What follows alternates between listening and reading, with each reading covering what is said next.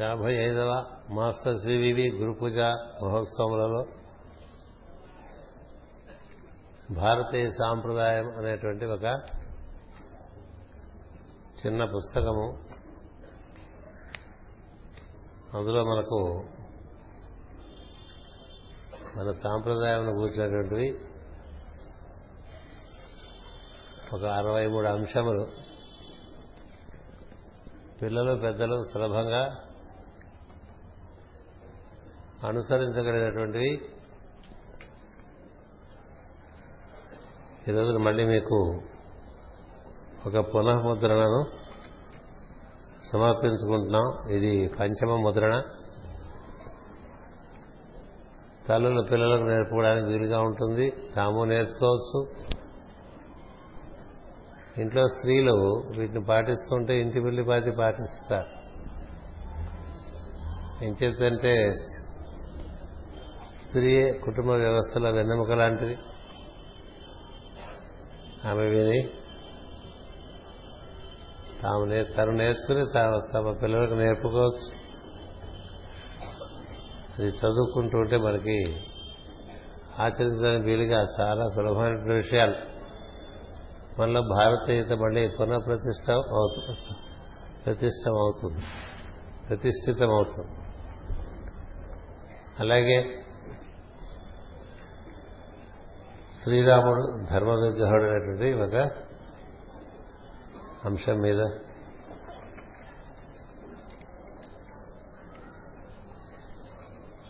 రెండు వేల పదకొండులో ముద్ర అయినటువంటి చిన్న పుస్తకం ఇది. రాముని యొక్క గుణ సంపద అంతా కూడా చక్కగా వివరించినటువంటి పుస్తకం ఇది. ఇది కూడా ద్వితీయ ముద్రణము. మళ్ళీ ఇప్పుడు మీ అందరికీ ఇది అందుబాటులోకి తీసుకురావడం జరిగింది.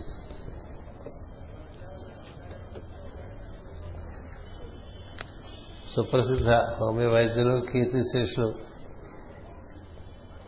జగన్మోహన్ రావు గారు వారు చాలా అపారమైనటువంటి సేవ హోమియో వైద్య శాస్త్రాలకు అందించి ఉన్నారు. వారు రచించినటువంటి శరీర తత్వములు అనేటువంటి ఒక చిన్న పుస్తకం.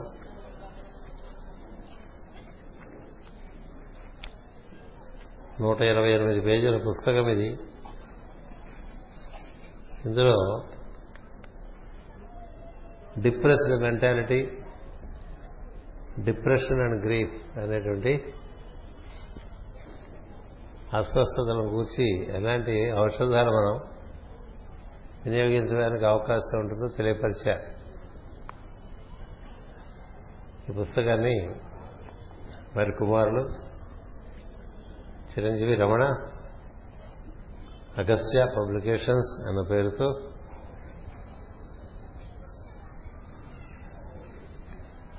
పునఃమృదులు గావించి మనకి మళ్ళీ అందుబాటులోకి తీసుకొచ్చారు. ఈ రోజున మనం ఈ సాయంత్రం చూపించేటువంటి పునఃముద్రణ పుస్తకములవి. అన్ని చిన్న చిన్న పుస్తకాలు మనకు పనికొచ్చేవి గ్రంథములు అనకూడదు. గ్రంథములు అంటే అవి రామాయణ భారత భాగవతాది ఉద్గ్రంథములు. మనకి వినియోగపడేటువంటి జ్ఞానము అందుబాటులోకి చిన్న చిన్న సూచనలుగా మనకు అందవచ్చేటువంటి విషయములు వీటిని ఆ విధంగా మనం వినియోగించుకుంటున్నాం. కాబట్టే మళ్ళీ పునఃమృతుడికి వచ్చాయి. అటుపైన మనము గత నాలుగు ప్రవచనములుగా తెలుపుకుంటున్నటువంటి పురంజనుని యొక్క ఉపాఖ్యానము. ఈ ఉపాఖ్యానము చాలా సుదీర్ఘమైన ఉపాఖ్యానం. దాన్ని మనం కొంత క్లుప్తంగా అన్ని అంశాలను అర్థం చేసుకునేటువంటి ఉద్దేశంతో దీనిని వివరించుకుంటూ ఉన్నాం. మీరందరూ తప్పక ఇందులో ఉండేటువంటి ఉపాఖ్యానం అంతా కూడా తీరికగా వివరంగా చదువుకుంటే మనకి ఒక మంచి హెచ్చరిక ఒకటి ఏర్పడుతుంది. అప్రమత్తత ఏర్పడుతుంది. ఏం చెప్పంటే ఇలాగే గడిచిపోతుంటాయి రోజులని కదా? అటుపైన ముసలితనం వస్తుంది. మరణం ఆసనం అవుతుంది. అప్పుడు మనకి చాలా దుఃఖం కలుగుతుంది. ఏమి చేయకుండా వెళ్ళిపోతున్నాం. వెళ్ళిపోవటం కూడా అంత సులభంగా ఉండదు. రెండు రకాల దుఃఖాలు. ఏమీ చేయలేదే అని ఒక దుఃఖం.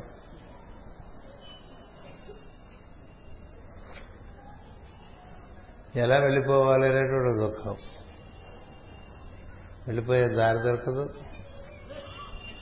ఉండటానికి లోపల సుఖం ఉండదు. ఉన్నంతకాలం ఏమీ చేసినట్టు కనపడదు. ఇట్లా రకరకాలుగా ఒకరు బాధపడతాడు ఈ శరీరం వ్యామోహం చేత శరీర సంబంధితమైనటువంటి బంధుజనులు శరీర బంధువులు ఆత్మబంధువులు కాదు కదా. వారిలో మనం గొప్పవాళ్ళు అనిపించడానికి పడేటువంటి తిప్పలు ఒకరింటికి ఒకరు రాకపోకలు ఒకరినొకరు పోషించుకోవటాలు దానికోసం జీవితం అంతా కూడా ఏ విధమైనటువంటి లోకశ్రేయస్సు లేకుండా చనిపోవటం అనేటువంటిది ఈ మానవ శరీరాన్ని మనం వ్యర్థం చేసినట్లు అవుతుంది. సృష్టిలో వృక్షం దగ్గర నుంచి జంతు దగ్గర నుంచి ఏదో రకంగా లోకానికి ఉపయోగపడుతున్నది. ఖనిజములు కానీ వృక్షములు కానీ జంతువులు కానీ మనకన్నా పెద్దవారైనట్టు పంచభూతములు గ్రహములు సూర్యచంద్రులు వీరందరూ లోకానికి ఉపయోగపడుతున్నారు. ఏ ఉపయోగపడకుండా మనం బాధలకు గురి అయి మరణ వేదన అనుభవిస్తూ ఉండటం అనేటువంటిది ఒక దయనీయ స్థితి కాబట్టి అది జరగకూడదని జ్ఞానం బోధిస్తుంది. అందుచేత ఈ ఉపాఖ్యానాన్ని వినటం వల్ల మనలో జరగవలసిన ముఖ్యమంత్రికి కార్యాచరణ పథకం పొద్దున చెప్పుకున్నాం. ధర్మాచరణము దైవారాధనము సదాచారము జీవితంలో ఇలాంటివన్నీ మనం క్రమంగా మొదటి నుంచి సద్గురు యొక్క సాన్నిధ్యంలో నేర్చుకుంటూ ఉన్నాం కాబట్టి లోకానికి ఉపయోగపడాలనేటువంటి ఒక తపన మనలో ఉన్నది కాబట్టి ఆ తపనకు సమర్థత చూడవాలి. ఉత్త తప్పన చాలు. సమర్థత లేకుండా లోకానికి సేవ చేద్దామనేటువంటి దృష్టి వలన మనం చేసే సేవ ఇతరులకంత వినియోగపడదు. సమర్థత లేకుండా నేర్చుకోకుండా వంట చేసి నేనే గురు పూజలు అందరికీ పెడతాను అని నేను అనుకున్నాను అనుకోండి. గురు పూజలకు వచ్చిన వాళ్ళందరూ నా వలన ఆకలి బాధకు గురి అయిపోయి ఆ ఫలితం నాకు అంది వస్తుంది కదా. అంచేత లోకోపకారం చేద్దాం అనేటువంటి భావన చాలా మంచిదే కానీ దానికి కావలసిన సమర్థతను కూడా చేకూర్చుకుని ఇతరులను బాధ పెట్టకుండా ఇతరులకు సేవ చేయాలి. కదా? మనం సరాసరి ఇప్పుడు సంగీతం పాడామనుకోండి వేదిక మీద చదువునమ్మాయన అక్కడ కూర్చుని ఒక త్యాగరాజ కృతి పాడాననుకోండి ఒక ఐదు నిమిషాల్లో మొత్తం సభంతా ఖాళీ అయిపోతుంది కదా? ఏం చేద్దంటే నేర్చుకోకుండా మనం పాడటం వల్ల కదా? అలాగే స్వాధ్యాయము అంటే మన జీవితంలో దాన్ని అధ్యయనం చేయకుండా ఆచరించకుండా మనం మాట్లాడుతున్నాం అనుకోండి దానివల్ల ఎదుటి వారికి మన వల్ల ఉపకారం మాట్లాడడానికి హింస జరుగుతుంది కదా? దేనివల్ల మనం ఇతరులకు ఉపయోగపడగలమో తదనుకున్నటువంటి సమర్థత మనలో ఏర్పడటానికి దాన్ని మనం చాలా కాలం ఆచరించుకుని దాన్ని మనం నిర్వర్తిస్తున్నాం అనుకోండి అప్పుడు దానివల్ల ఉపకారం జరుగుతుంది. ఈ పురంజనుడు అలా ఏమీ చేయలేదు మామూలు సగటు మనిషిగా జీవించేశాడు. ఏ ఉపకారం చేయలేదు. ఇందాక చిరంజీవి రవి మాట్లాడుతూ మంచి ఉపమానం చెప్పాడు. చాలా మంచి ఉపమానం అది. స్కూల్లో చిన్న చిన్నపిల్లల పాఠశాలలో పిల్లలకు ఉపాధ్యాయుని మనం అందరికీ ఉపకారం చేయాలి అందరికీ ఉపకారం చేయాలి. ఏమన్నా రోడ్డు మీద గుడ్డివారు అనుకోండి వారికి మనం అటు నుంచి ఇటు ఇటు నుంచి అటు దాటించడానికి సహాయం చేయాలి. అని చెప్తే ఒక ఇద్దరు పిల్లలు మర్నాడు స్కూల్కి ఆలస్యంగా వస్తే ఎందుకు ఆలస్యంగా వచ్చారని అడిగారట. అడిగితే చిన్న ఉపకారం చేసే టైంలో కొంత ఆలస్యమైంది స్కూల్కి రావడానికి అని చెప్పి ఏం ఏమిటి ఉపకారం చేశారు మీరు అడిగారట. అంటే గుడ్డివాడు అక్కడ రోడ్డు పక్కన నిలబడి ఉంటే అతన్ని అట్నుంచి ఇటు దాటించడంలో సమయం పట్టింది అందుకని ఆలస్యమైంది. అందుక ఒక పిల్ల. అంటే మరి రెండో పిల్ల నువ్వేం చేశావు మరి? నీకెందుకు ఆలస్యం అంటే మీ ఇద్దరం కలిసి వాడిని బలవంతంగా పట్టు రావాల్సి వచ్చింది ఏం చేద్దంటే ఆ గుడ్డివాడు రానన్నాడు నేను ఇక్కడే ఉంటాను రానన్నాడు. రానంటే మరి నిన్న మీరు చెప్పారు కదా దాటించారని కదా? గురువుగారు చెప్పారు లోకోపకారం అయితే చేయమని. ఇకంతే ఊరి మీద పడి నానా గోలా చేసేస్తూ అవసరం ఉందో లేదో అవసరం లేదు అవసరం లేకపోయినా ఉన్నా మనకు తోచిందల్లా. అవతలాడు మన మీద మనం రుద్దేస్తున్నాం అనుకోండి మనకు ఉండే స్ఫూర్తితో అది ఎదుటిగా వారికి అది హింసగా తయారు కాదు. పది మందికి అన్నం పెట్టండి అంటే అదొక హింస అయిపోతే.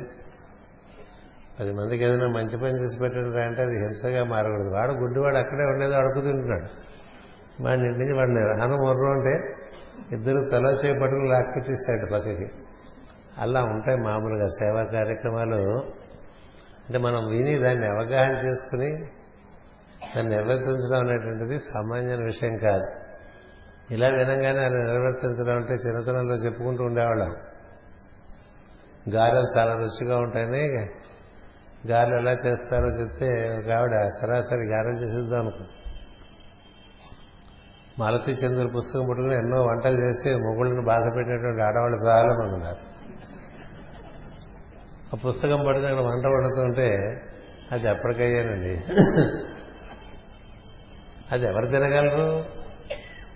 ముళ్ళప్పుడు వెంకటరమణ గారిని కీర్తిశేషుడు. ఆయన చాలా మంచి హాస్యమైనటువంటి విషయాలు చెప్తూ ఉండేవారు. కొత్తగా కాపడానికి వచ్చింది ఒక అమ్మాయి ఏదో వండుతోంది పెడుతోంది. ఆయన కిక్కులు పడకుండా తింటున్నాడు పాపం. భర్త తింటుంటే వారం రోజులు అయిపోయిన నెల రోజులు అయిపోయిన తర్వాత అంటే నేను పెట్టింది బాగుందని చెప్పరు మీరు బాగుండదని చెప్పరు అట్లా తినేస్తున్నారు. ఎలా ఉందో ఒకసారి నాకు చెప్తే బాగుంటుంది కదా అన్నట్టు అంటే ఎందుకు లేవే అన్నట్టు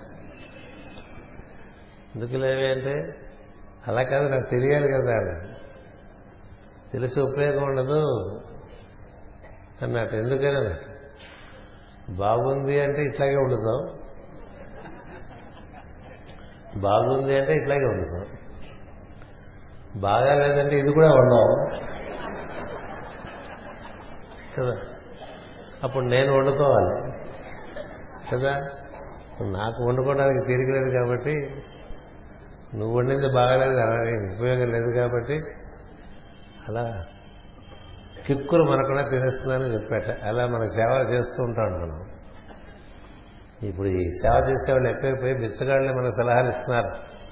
చాలా కొంచెం ఓవర్ యాక్షన్గా ఉంది మీ సేవ కొంచెం అందరూ తలభారం పంచుకోండి ప్రతి గురువారమే అందరికీ తీసుకెళ్ళి అన్నం పెడితే మిగతా వాళ్ళు ఎవరు పెడతారని అడుగుతున్నారు మిగతా ప్రతి వాళ్ళకి ఏదో గురువు గారు ఉంటారు. అంచేత అందరికీ గురువారం ఇంపార్టెంట్. ప్రతి వాళ్ళు గురువారం అందరికీ అన్నం పంచుతూ ఉంటారు ఊళ్ళో. మా ఊళ్ళో జరిగింది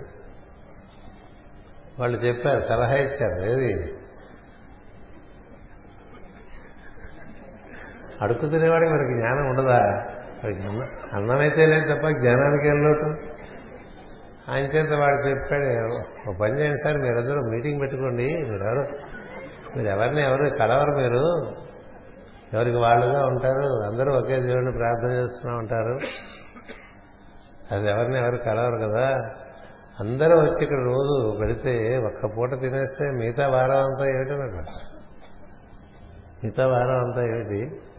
చెప్పి మీరు ఒకసారి మీటింగ్ పెట్టుకుని మొత్తం వారం రోజులు పంచుకోండి. ఒక పూట పెడితే చాలు మాకు రెండో పూట అక్కర్లేదు. మీలాగా మూడు పూటలు తినం మేము. ఎందుకంటే అప్పుడు జబ్బులు వస్తే ఆ జబ్బులకు మళ్ళీ మందులకి మా దగ్గర డబ్బులు ఉండవు కాబట్టి ఒక్క పూట తినటం వల్ల మేము ఆరోగ్యంగానే ఉంటామని కదా? బిచ్చకాలకి గుండెపోట్లు ఈ మూత్రపిండ వ్యాధులు ఈ ఈ బ్లడ్ ప్రెషర్లు మధుమేహాలు రక్తపోట్లు ఏం లేవు కదండి. విన్నామా పోనీ? ఎక్కువ తిన్న వాళ్ళకే ఇవన్నీ తక్కువ తినే వాళ్ళకే ఉండవు. ఇచ్చిన కాస్త పూర్తిగా చివరి మెతుకు వరకు అరగదీసేస్తుంది లోపల. అందుకని మిగలదు కదా అని చెప్పి అలా చెప్పారు వాళ్ళు. ఇంకో సలహా కూడా ఇచ్చారు. అందరూ పులిహార పొట్లాలు పట్టుకొస్తే మా బతుకేమి పోవాలని. కదా? అందరూ పులిహార అంటే మన రోజంతా ఇప్పుడు మన గురుపూజలో పూజలో పులిహార మధ్యాహ్నం పులిహార రాత్రి పులిహార అట్లా మూడున్నర రోజులు పెట్టారనుకోండి వెళ్తామంటే వెళ్ళాం. ఆ పక్కన హోటల్లోనేమో చూసుకుంటాం. సేవ సేవ సేవ అని ఏమిటి మన రకరకాలుగా బాధ పెట్టేస్తుంటాం. అలా రకది అది ఎక్కడ అవసరమో చూడాలి ఏదో అవసరమో చూడాలి వాళ్ళకి హితం కలిగేట్టుగా చూడాలి. లోకహితం కలిగించేట్లుగా సేవ చేయమన్నారు తప్ప మనం సేవ చేద్దాం అనుకున్నాం కాబట్టి మరి అవతలాడు భరించాల్సిందే అన్నట్టుగా చేయకూడదు సేవ. అంచేత ఈ పురంజనుడు ఏం చేశాడంటే తనకు హితములైన తనకు హితములైన లోకోపకార సత్కర్మలు చేయుట ఎందు శ్రద్ధ వహింపలేదు.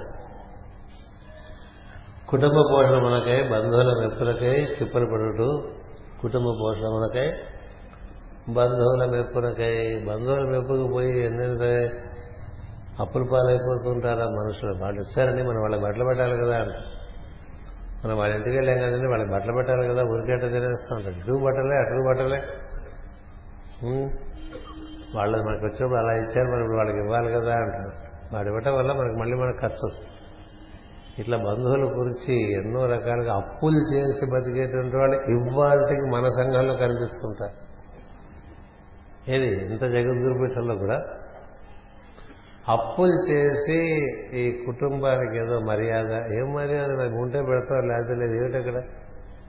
అవతలవాడు అర్థం చేసుకుంటే నిజమైన బంధువు తప్ప అర్థం చేసుకోలేని వాడు బంధువు ఎందుకు అవుతాడు వాడు? కదా?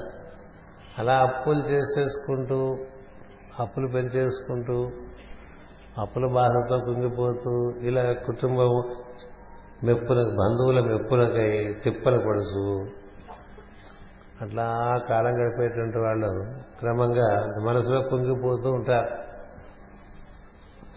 తర్వాత ఎప్పుడు టెన్షన్స్ వస్తూ ఉంటాయి. సొంతం కోసం పనిచేసుకునే వాడికి ఎప్పుడు టెన్షన్? సొంతం కోసం పనిచేసుకునే వాళ్ళకి ఎప్పుడు టెన్షన్ ఉంటుంది? పది మంది కోసం పనిచేసుకునే వాళ్ళకి టెన్షన్ ఎందుకండి? మన చేతనే చేస్తాం ఆ పైన భగవంతుడు అనుకుంటాం.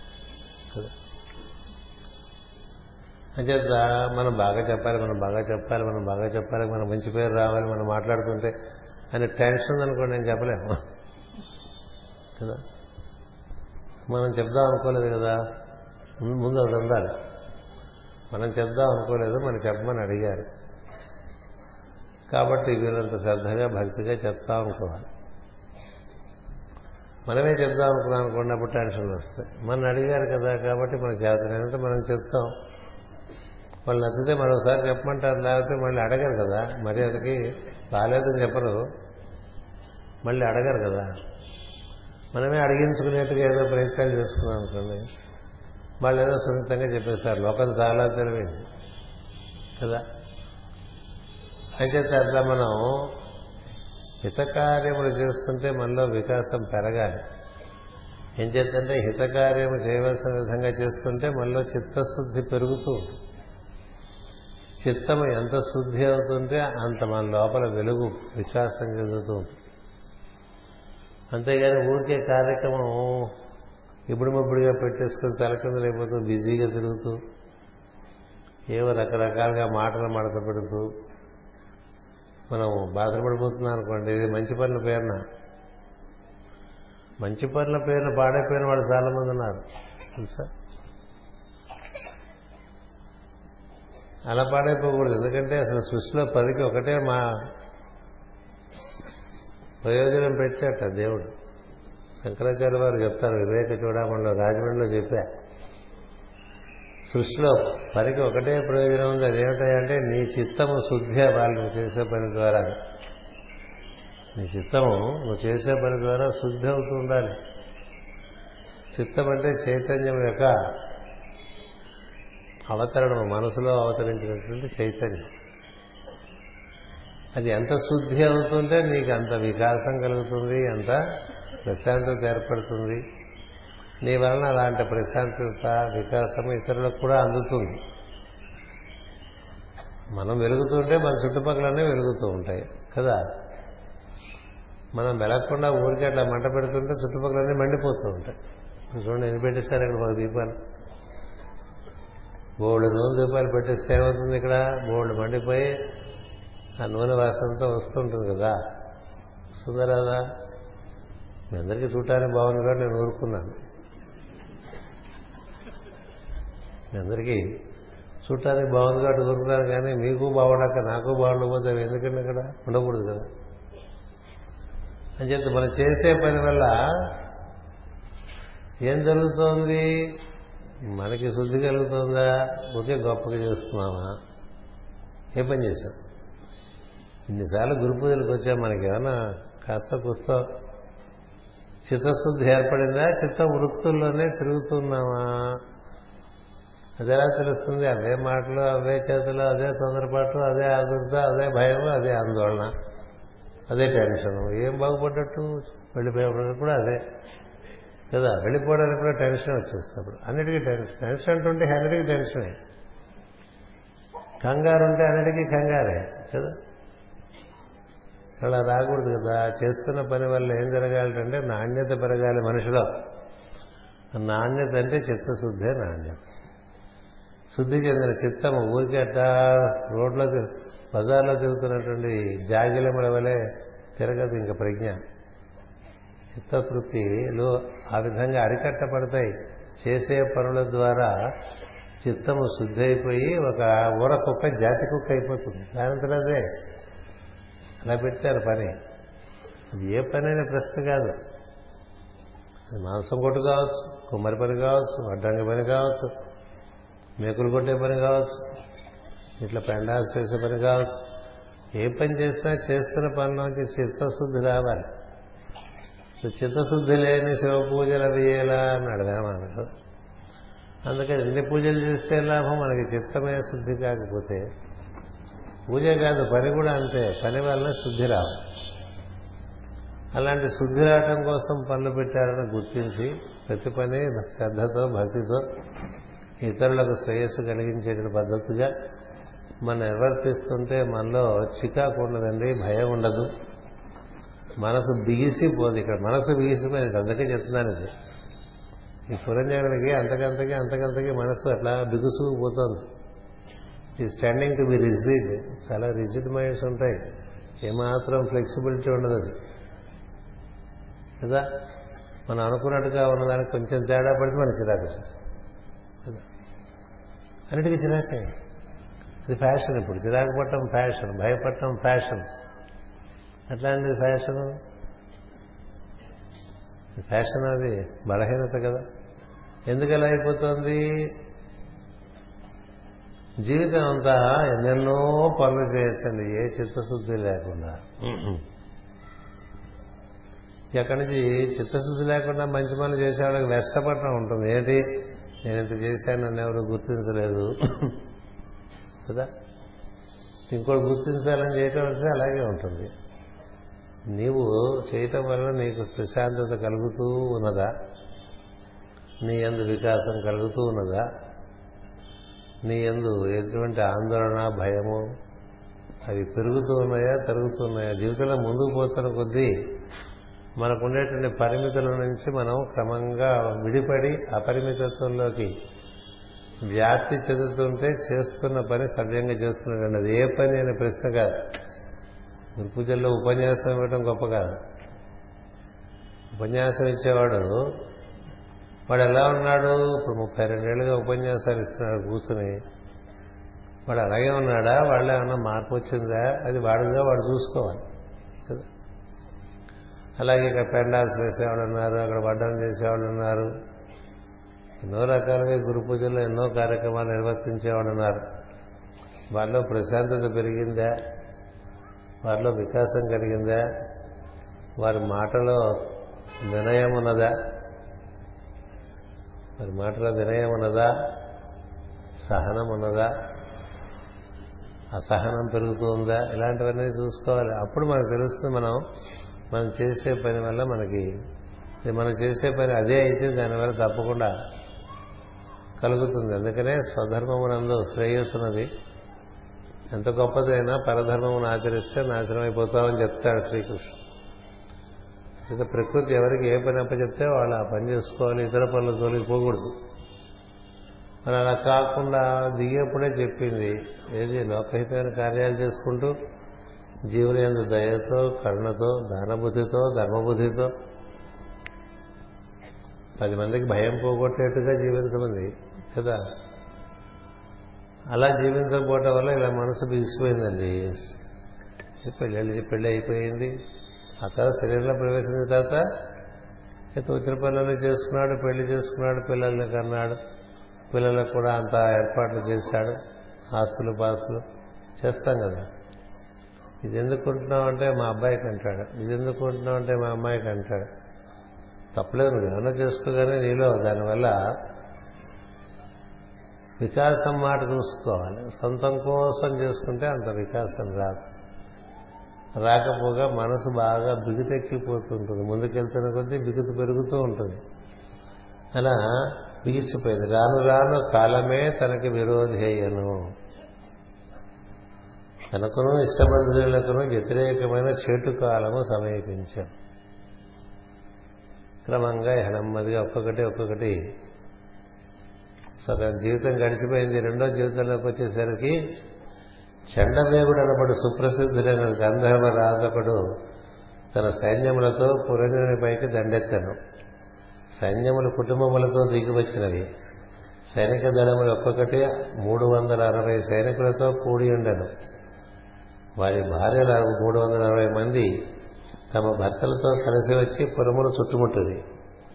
అందు భర్తలు తెల్లజాతి గంధర్వులు భార్యలు నల్లజాతి వారు. వారందరూ సుడిగుండముల వలె పరిభ్రమణము చేస్తూ సర్వకామ సుఖములతో నిండిన పురమును నిరోధించిరి అని. దానికి మాస్ చక్కని వివరణ ఇచ్చారు. చండవేగుడు అనగా భయంకరమైన వేగము గలవాడు. కాలము అని అర్థం. కాలం రూపంలో అప్పుడప్పుడు మనకి ఇబ్బందులు వస్తుంటాయి కదా. కాలము ఒక తరి జరించదు కదా చరించదు కాలము విచిత్రము దుస్తర మెట్టివారికినని అట్ట మీద వేసుకుని పంచుకుంటున్నాం. కాబట్టి మనకి కొన్ని అప్పుడప్పుడు ఇబ్బంది రోజులు వస్తుంటాయి.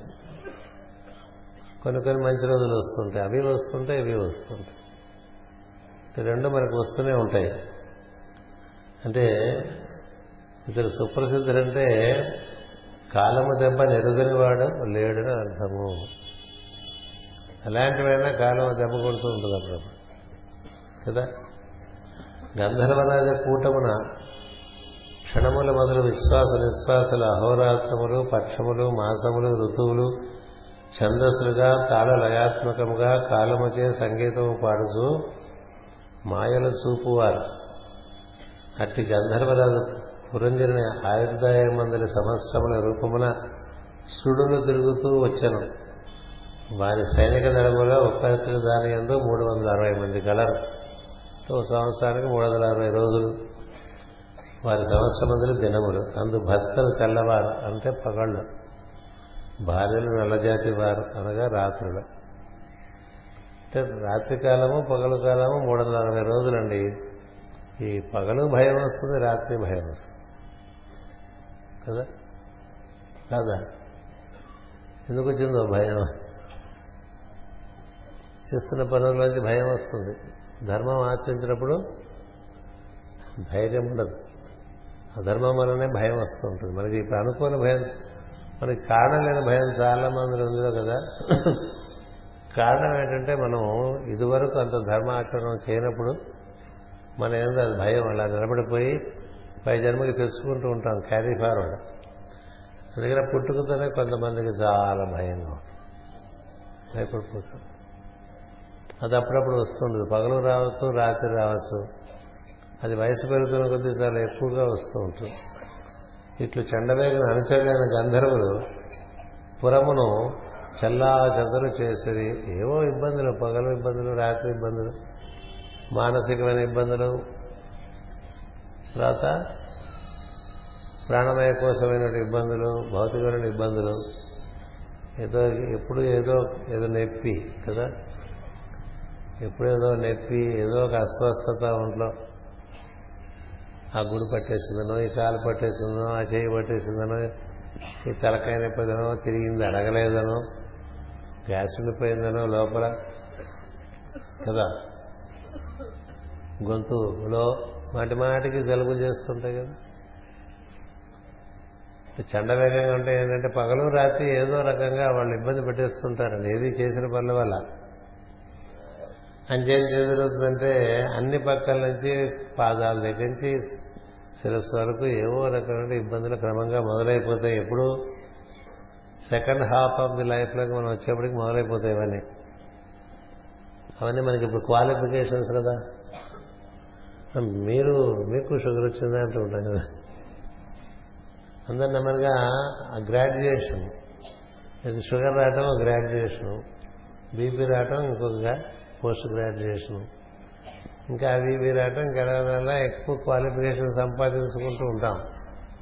ఇవన్నీ ఏం చేస్తుంటే దైనందినంగా ఇబ్బంది పెట్టేస్తుంటాం దానివల్ల ఏం జరుగుతుంది? జీవితంలో తనకి తను తినే ఆహారం ఇది తినకూడదంటారు అది తినకూడదంటారు ఇంకోటి తినకూడదంటారు. వాటన్నిటికీ మనం లొంగిపోయి బతకాలి కదండి. నేను లొంగనంటే అది లొంగదీస్తుంది నేను కదా?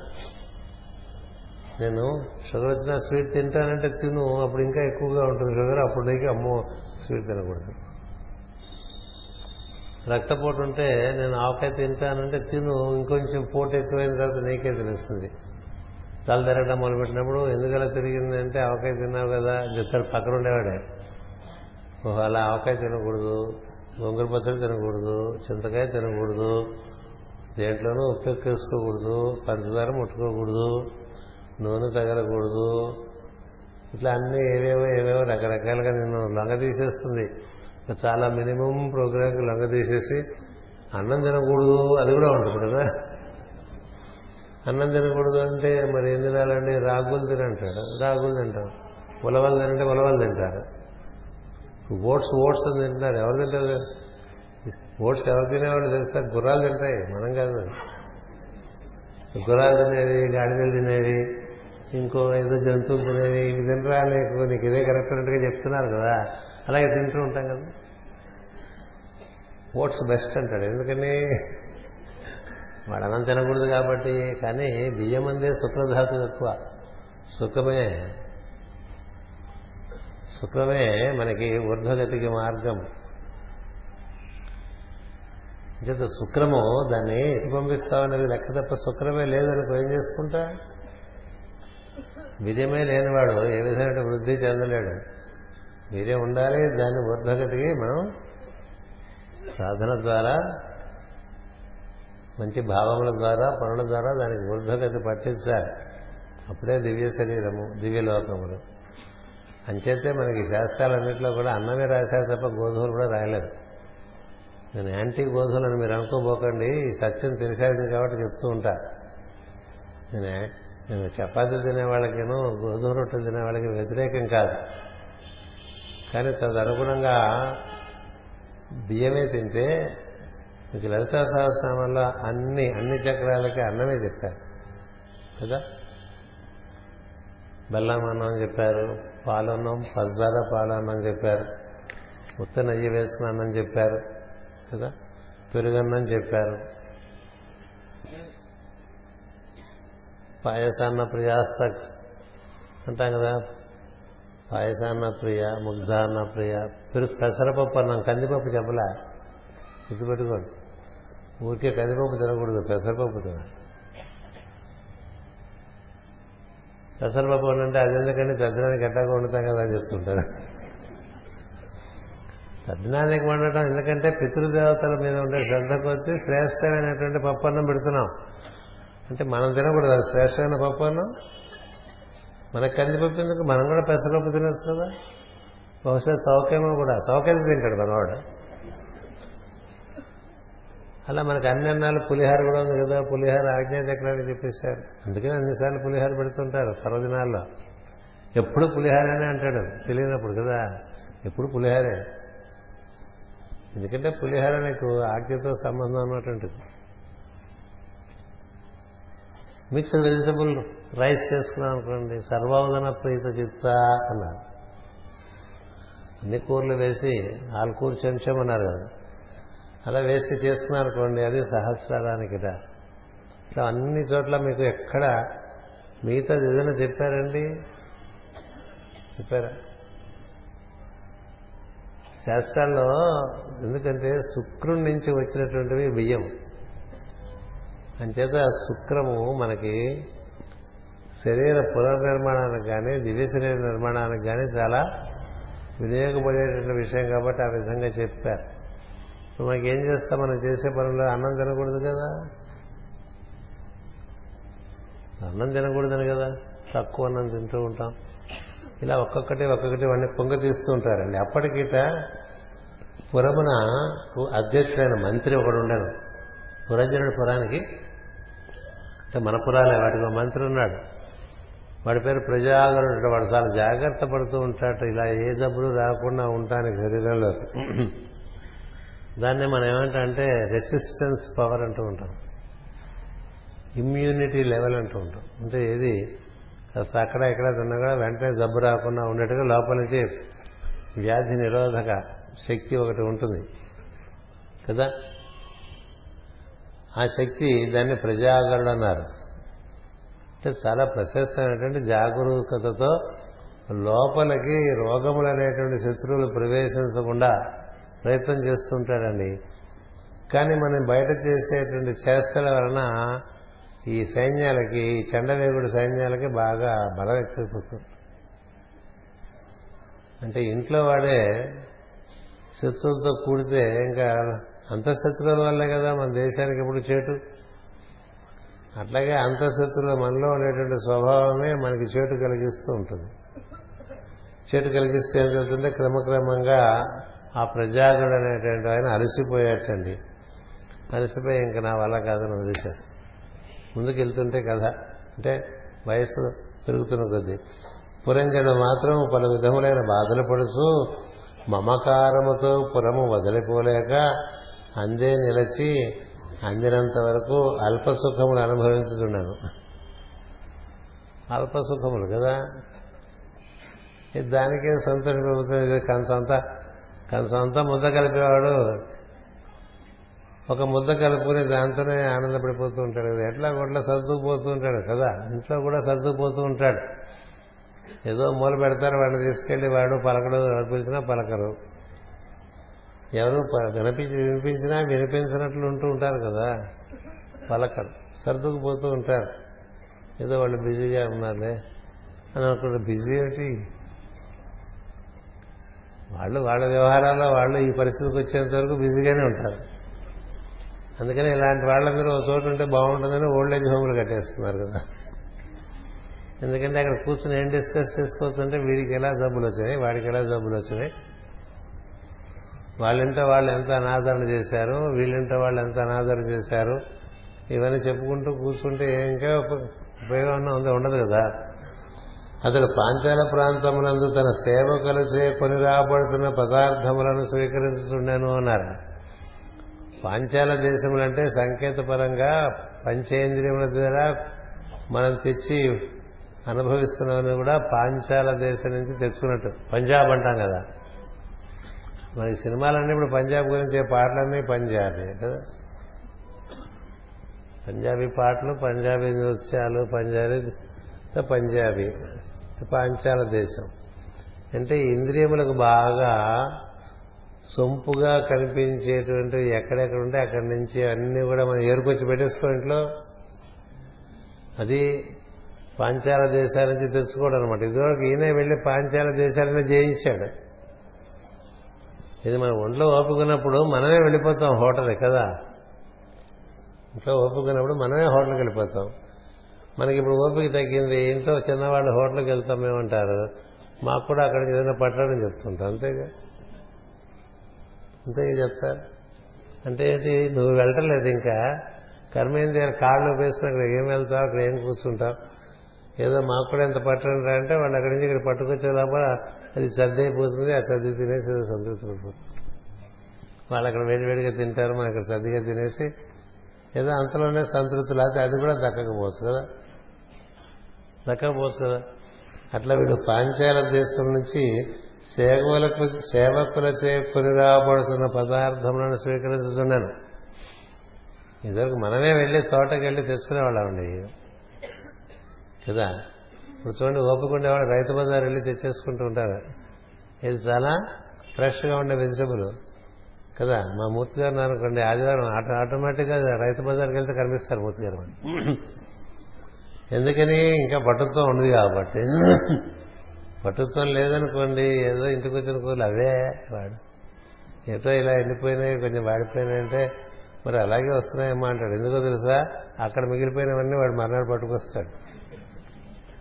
పైగా ఇంటికి పట్టుకొస్తే ధర ఎక్కువ. నువ్వు వెళ్ళలేవు నువ్వు తెచ్చుకోలేవు. ఏదో అదే వండుకొని సంతృప్తి పడిపోవటం అనమాట ఇట్లా పాంచాల దేశం నుంచి కొని రాబడుతున్న పదార్థములను స్వీకరించుతున్నాను స్త్రీజనులు తన చుట్టూ చేరియుండగా భయకారణము తెలియక బంధువులందరినీ పిలిచి ఆతితో చింతతో కొంతకాలము గడిపాను. ఏముంది ఎవరు వస్తే వాళ్ళ దగ్గరికి వస్తే వాళ్ళు ఎంతసేపు వాళ్ళ జబ్బు గురించి చెప్పుకుంటూ ఉంటారు. నాకు ఎంత జబ్బు చేసింది నాకు అంత జబ్బు చేసింది నేను ఇది తినకూడదు నేను అది తినకూడదు. ఇలా మాట్లాడుతుంటారు. ఎక్కువ చూడండి మనకి వయసు మళ్ళిన కొద్దీ ఈ రోగచింతన చాలా బాగా జరుగుతూ ఉంటుంది రోగధ్యానం బాగా జరుగుతుంటుంది. ఎవరో పక్కింటి వాడు వస్తుంది ఏదో కాళ్ళు ఇడ్చుకుంటూ ఇక్కడ ఈవిడికి కాళ్ళు ఇడ్చుకునే తిరుగుతుంటుంది ఇంతే కదా. ఇద్దరు కూర్చుని ఎప్పుడు గురించి మాట్లాడుకుంటా అయిపోయింది. మాట్లాడకుండా తగ్గిపోతుందా? తగ్గిపోదు కదా. ఎందుకు? కానీ అలాగే ఉంటుంది జీవితం. నొప్పులనే కాదు మీద రకరకాలనే కదా మనకి ఇప్పుడు. ఇదివరకు లేని జబ్బులు చాలా వస్తున్నాయి కదా. అంటే మనకి టెన్ టైమ్స్ టెన్ పెరుగుతున్నాయి సిక్నెసెస్ మందులు ఎలా పెరుగుతున్నాయంటే ఒకటి రెండు మూడు నాలుగు అని న్యూమరికల్గా పెరుగుతున్నాయి మందులు. జబ్బులు ఒకటి పది వంద వెయ్యి అది ఏమిటో తెలియకుండా ఉంటుంది కదా?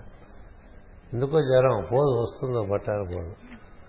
అట్లా సంవత్సరాలు తరబడి జ్వరంలో ఉండి ప్లేట్లెట్స్ పడిపోయి భయపడిపోయి ఈ లోపల పడిపోయి ఇవన్నీ మనకి అయిపోతుంటాయి కదా. అంచేత కాలపుత్రిక అని ఒక ఆడది ఈ విధంగా చెండవేగుడు అంటే కాలస్వరూపుడు కాలస్వరూపుడై మన చేష్టలకు అన్ని కూడా కూడికలు ఏర్పాటు చేసి కాల కలయతామహం అని ఇంకోటి వేస్తుంటాం మనం. అది కూడా భగవద్గీతలో ఉన్నటువంటి విషయమే. కాలం రూపంలో నేను అన్ని అకౌంట్స్ మెయింటైన్ చేస్తారా? నీ అకౌంట్ ప్రకారం నీకు ఏం ఇవ్వాలో అది ఇచ్చేస్తాం అంతే కదా? బ్యాంక్ వెళ్తే మండపే కదా మనకి ఇస్తారు. కదా? అలా మనం వెయ్యి రూపాయలు చెక్ రాసిస్తే వాడు లోపలికి వెళ్ళి చూసి సారీ సార్ బ్యాలెన్స్ లేదు. బ్యాలెన్స్ లేకపోతే ఏం లేదు కదా? అంచేత అకౌంట్స్ ప్రకారం మనకి ఇచ్చేవాసన్ని చండవేగుడు పగలు రాత్రి ఇచ్చేస్తూ ఉంటాడండి. అది మూడు వందల అరవై దళములు మళ్ళీ వాళ్ళకి భార్యలు. రాత్రిపూట వస్తాయి బాధలు పగలు వస్తూ ఉంటాయి బాధలు. ఆ విధంగా వాడు చేస్తుంటే ఇంకోవాడు వస్తుంది దగ్గరికి నెమ్మదిగా. కాలపుత్రికట ఈ కాలపుత్రిక అనేటువంటి ఆవిడ ఒక ముసలి ఆడదిట. బాగా రాశారు భాగవతంలో ఈవిడికి ఈ బ్రహ్మదేవుడు పుట్టించాడు బ్రహ్మలోకం నుంచి పెళ్ళికని బయలుదేరింది. ఎవరు పెళ్ళి చేసుకోలేదు రండి ఎవ్వరు పెళ్ళి చేసుకోలేదు? నన్ను పెళ్ళి చేసుకుంటావా? నన్ను పెళ్ళి చేసుకుంటావా? అని అందరినీ అడుగుతూ ఉంటుందిట. ఎవరు నేను చేసుకొని నేను చేసుకొని నేను చేసుకోని అని చెప్తూ ఉంటారు. ఏమిటంటే ఆవిడ కాలపుత్రి అంటే ముసలిదిట ముసలి వయస్సు. ముసలావిడ ఎవరు పెళ్ళి చేసుకుంటారండి? ఓ పాతికేళ్ళ కుర్రాడికి ఓ ఎనభై ఏళ్ళ ముసలావిడ నుంచి పెళ్ళి చేద్దామంటే వాడు చేసుకుంటాడా? డెబ్బై ఏళ్ళ పురుషుడు కూడా వీలుంటే ముప్పై ఏళ్ళ స్త్రీనే చేసుకుందామని చూస్తాడు కదా. అదే కదా మనకి కన్యాశుల్క నాటకం.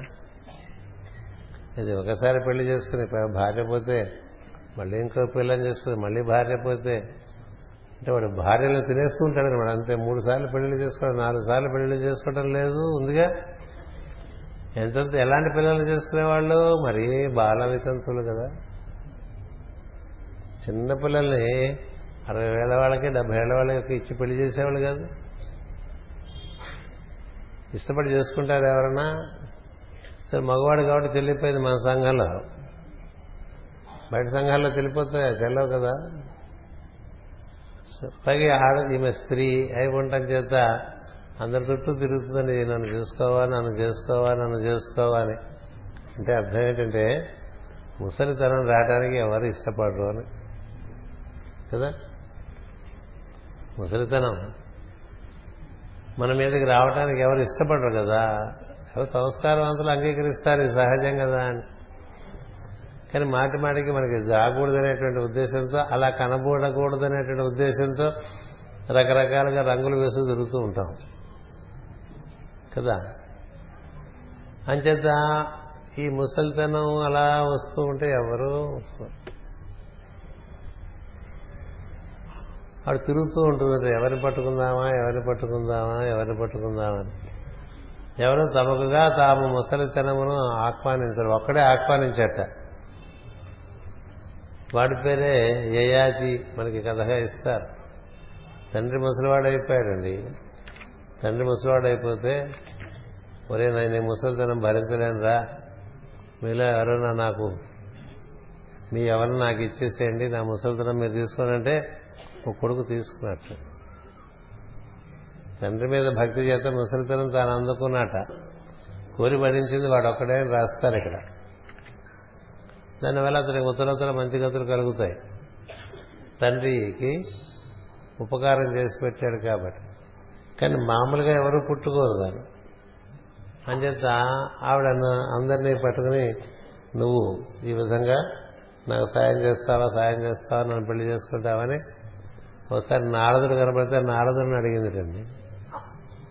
నారద మహర్షి నన్ను పెళ్ళి చేసుకోవచ్చు కదా ఎవరు చేసుకోవట్లేదని. అంటే నారద మహర్షి నువ్వు నేను ఒకే బ్రహ్మలోకంలో ఒకే బ్రహ్మకు పుట్టాం. నువ్వు నాకు సోదరు లాంటి దానివి. ఆయనకి తెలియదు తక్కువ? చెప్పు. అంచేత మా ఇద్దరం పెళ్ళి చేసుకోకూడదు. నేను నీకు చూస్తా కదా మంచి భర్తనని చెప్పాడు. అంటే ఓ పని చేయి ఇంకోడు ఉన్నాడు. యవనుడు అనేటువంటి ఒక రాజు ఉన్నాడు. వాడి దగ్గరికి వెళ్తే వాడు నీకు మాటి మాటికి భర్తను చూస్తూ ఉంటాడు. మాటి మాటికి భర్తను చూస్తూ ఉంటాడు యవనుడు అనేటువంటి రాజు. ఎవరు యవనుడంటే మాస్టర్ గారు దానికి వివరణ ఇచ్చారు? పొట్టు నుంచి గింజను వేరు చేయడం అనేటువంటి ప్రక్రియను యవనము అంటారట. యవనము. పొట్టు నుంచి గింజ తీస్తాం కదా.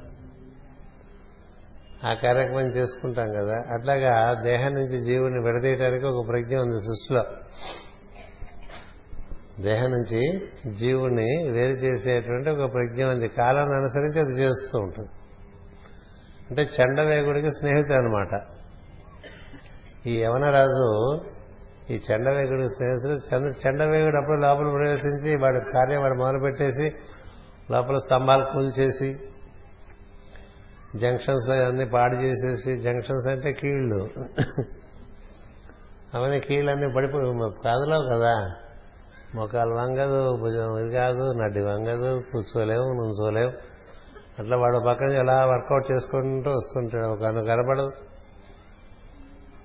ఒక చెవు కనపడదు రెండు కనపడకపోతే బాగుండదని నెమ్మదిగా వస్తాడు. రెండిట్లోనూ శుక్లాలు తెచ్చిపెడితే మనం ఏదో కనుక్కొని ఇప్పుడు శుక్లాలు చేస్తున్నాం అయినప్పటికీ కంటి యొక్క చూపు తగ్గిపోతూ వస్తుంటుంది. చెవిలో వినికిడి తగ్గిపోతూ వస్తుంది. ఇలా జరుగుతూ వస్తుంది కదండి. ఓ పక్క చండవేగుడు ఆ పని చేస్తుంటే తన సైన్యంతో రెండో పక్క నుంచి ఎవరిన రాజు అని చూస్తుంటాట ఎవరిని తీసేయాలని దేహంలోంచి ఎవరిని తప్పించేయాలని వాడు చూస్తుంటాడండి. వాళ్ళ వీళ్ళంతా ఇలాంటి పనులు చేసే ఒక ఒక ప్రజ్ఞ దేవతా ప్రజ్ఞలు ఉన్నాయి సృష్టిలో. మాస్టర్ గారు రాస్తారు పురుష మీదలో ఈ మరణానికి అధిపతిగా నన్ను ఎందుకు పెట్టావని అడగడు అభ్యాసమూర్తి. ఇదేం ప్రజెంట్ జాబ్ కాదు కదా. మరి నాకు అప్పచెప్పావు కానీ నీ కార్యం కాబట్టి నువ్వు చెప్పిన పని కాబట్టి అది నా వరకు సృష్టి వరకు దివ్యమే కానీ జీవుల వరకు బాధపడితే పని నాకు పెట్టావు. మరి నేను ఆ పని నీ మీద కూడా చేయాలి కదా అని అడుగుతాడు కదా? ఈ శరీరం చాలా అందంగా ఉంది. ఇప్పుడు నువ్వు వెళ్ళిపోయే టైం వచ్చిందయ్యా నువ్వు వెళ్ళిపోవాలని చెప్తాడు. కృష్ణ తెలిసిన వాడు కాబట్టి దానికి ఎందుకు భయపడతావు? నేను సంసిద్ధునే. ఆ సమయం వచ్చినప్పుడు నేను నేను మన్నిస్తా మరణిస్తాను నీ పని నువ్వు తప్పకుండా చేయాలని చెప్పినట్టుగా మనకి అందులో కనిపిస్తాయి అలాగే ఈ చండవేగుడు ఈ కాలపుత్రిక ఈ యవనరాజు. యవనరాజు అంటే అతను చూస్తూ ఉంటాడట ఎవరిని ఇంకా తీసేయచ్చు? వీళ్ళంతా యముడికి సహాయంగా పనిచేస్తూ ఉంటారు. సో ఎవరిని తీద్దా తీసేద్దాం నిర్ణయం చేస్తాడు. నెక్స్ట్ వాళ్ళకి కూడా ఒక మన చూడండి ఇప్పుడు విజన్ ట్వంటీ ట్వంటీ అంటూ ఉంటాం. కదా? విజన్ ట్వంటీ ట్వంటీ అంటే ఇంకో ఐదేళ్ళు ఉంది కదా మనకి ఇప్పుడు. ఇక మొదట నిర్ణయంగా రెండు వేల పదహారు. అంటే ఇరవై రెండు వేల ఇరవైలో ఎవరన్నా తీసేద్దాం అనుకున్నాం. ఇరవై రెండు వేల ముప్పైలో ఎవరన్నా తీసేద్దాం అనుకున్నాం అనుకోండి. ముందు ఈ ఎవరిలో వెళ్ళిపోతాడు అక్కడ క్రమంగా. వెళ్ళిపోయి కాలపుత్రికని వాడికి ఇచ్చి పెళ్ళి చేస్తాడట. పెళ్ళి చేస్తే వాళ్ళకి క్రమంగా ముసల్తనం రావటం మొదలు పెడుతుంది ఇక ముసల్తనం వచ్చేసరికి భయం పెరుగుతుంది. కదా? ఎంత మేస్తారు నిలబడితే కళ్ళు తిరుగుతున్నాయి తిరుగుతాయి గబాలు లేచి నిలబడితే కళ్ళు తిరుగుతాయి మరి. వయసు పెరిగింది రాదు. చిన్నప్పుడు లేచినట్టుగా ఉండదు కదా. ఇప్పుడు మన ఇంట మనవరాలో మనవడ గిరగిరగిరగిర వాళ్ళ చుట్టూ తిరుగుతూ ఉంటారు వాళ్ళు తిరిగి చూపిస్తుంటారు. మనం చిన్నప్పట్లో తిరిగాం కదా. ఇప్పుడు అరవై ఏళ్ళు డెబ్బై ఏళ్ళు దాటిన గిరగిరగా తిరిగితే పడిపోతాం. గిరగిరా తిరగటేంటి కళ్ళు మూసుకుని నిలబడితే పడిపోతాం. అందుకనే బాత్రూంలో ఆ గోడలో ఈ గోడలో పట్టుకుని స్నానాలు చేసి జాగ్రత్తగా బయటకు వచ్చారు ఇవన్నీ డెబ్బైల్లోకి వచ్చిన వాళ్ళందరికీ చాలా సహజంగా ఉండేటువంటి పరిస్థితులు ఏమిటి ముసలితనం వచ్చేస్తుందంటే కాలపుత్రిక పెళ్ళి చేసేసాడు. ఎవరు? యవనుడు. నీకేం చేస్తాడు పుత్రిక? ఆవిడేం చేస్తుంటే భాతాపి ఇల్వరుడు లాగా ఇప్పుడు అన్నం వండేస్తే వాతాపని ఇల్వరుడు అన్నం వండేసి శుభ్రంగా మేకపోత రూపంలో వాడిని తయారు చేసి వాడిని వండేసి పెట్టేస్తే వాడు తిన్నవాడు తినగానే వీడు బయట నుంచి వాతాపి రారా అంటే వాడు లోపల నుంచి పొట్టలోంచి వచ్చేస్తే ఆ తిన్నవాడు చచ్చిపోతాడు. అప్పుడు ఇద్దరు కలిసి వాతాపి వెలువరుడు వాడిని శుభ్రంగా తింటూ ఉంటారు. ఇట్లా జరుగుతూ ఉంటుంది వింజపర్వతాల్లో అప్పుడు కదా అగస్త్య మహర్షి ఏం తిన్నా హర హరాయించగలిగిన వాడు. రాక్షసుని తినేస్తాడు. వాతాపి రారా అంటే ఇంకెక్కడ రా వాతాపి వెళ్ళిపోయాడు వాతాపి ఎప్పుడో జీర్ణమైపోయాడు రా ఇంకా వాతాపి నిమోహం నువ్వు కూడా అంతే రా అని చెప్తాను మా పరిస్థితి ఏంటి వాతాపి వరకు అక్కడ బంగాళదుంప సరిగ్గా వడకపోతే తింటే అరగదు. కదా?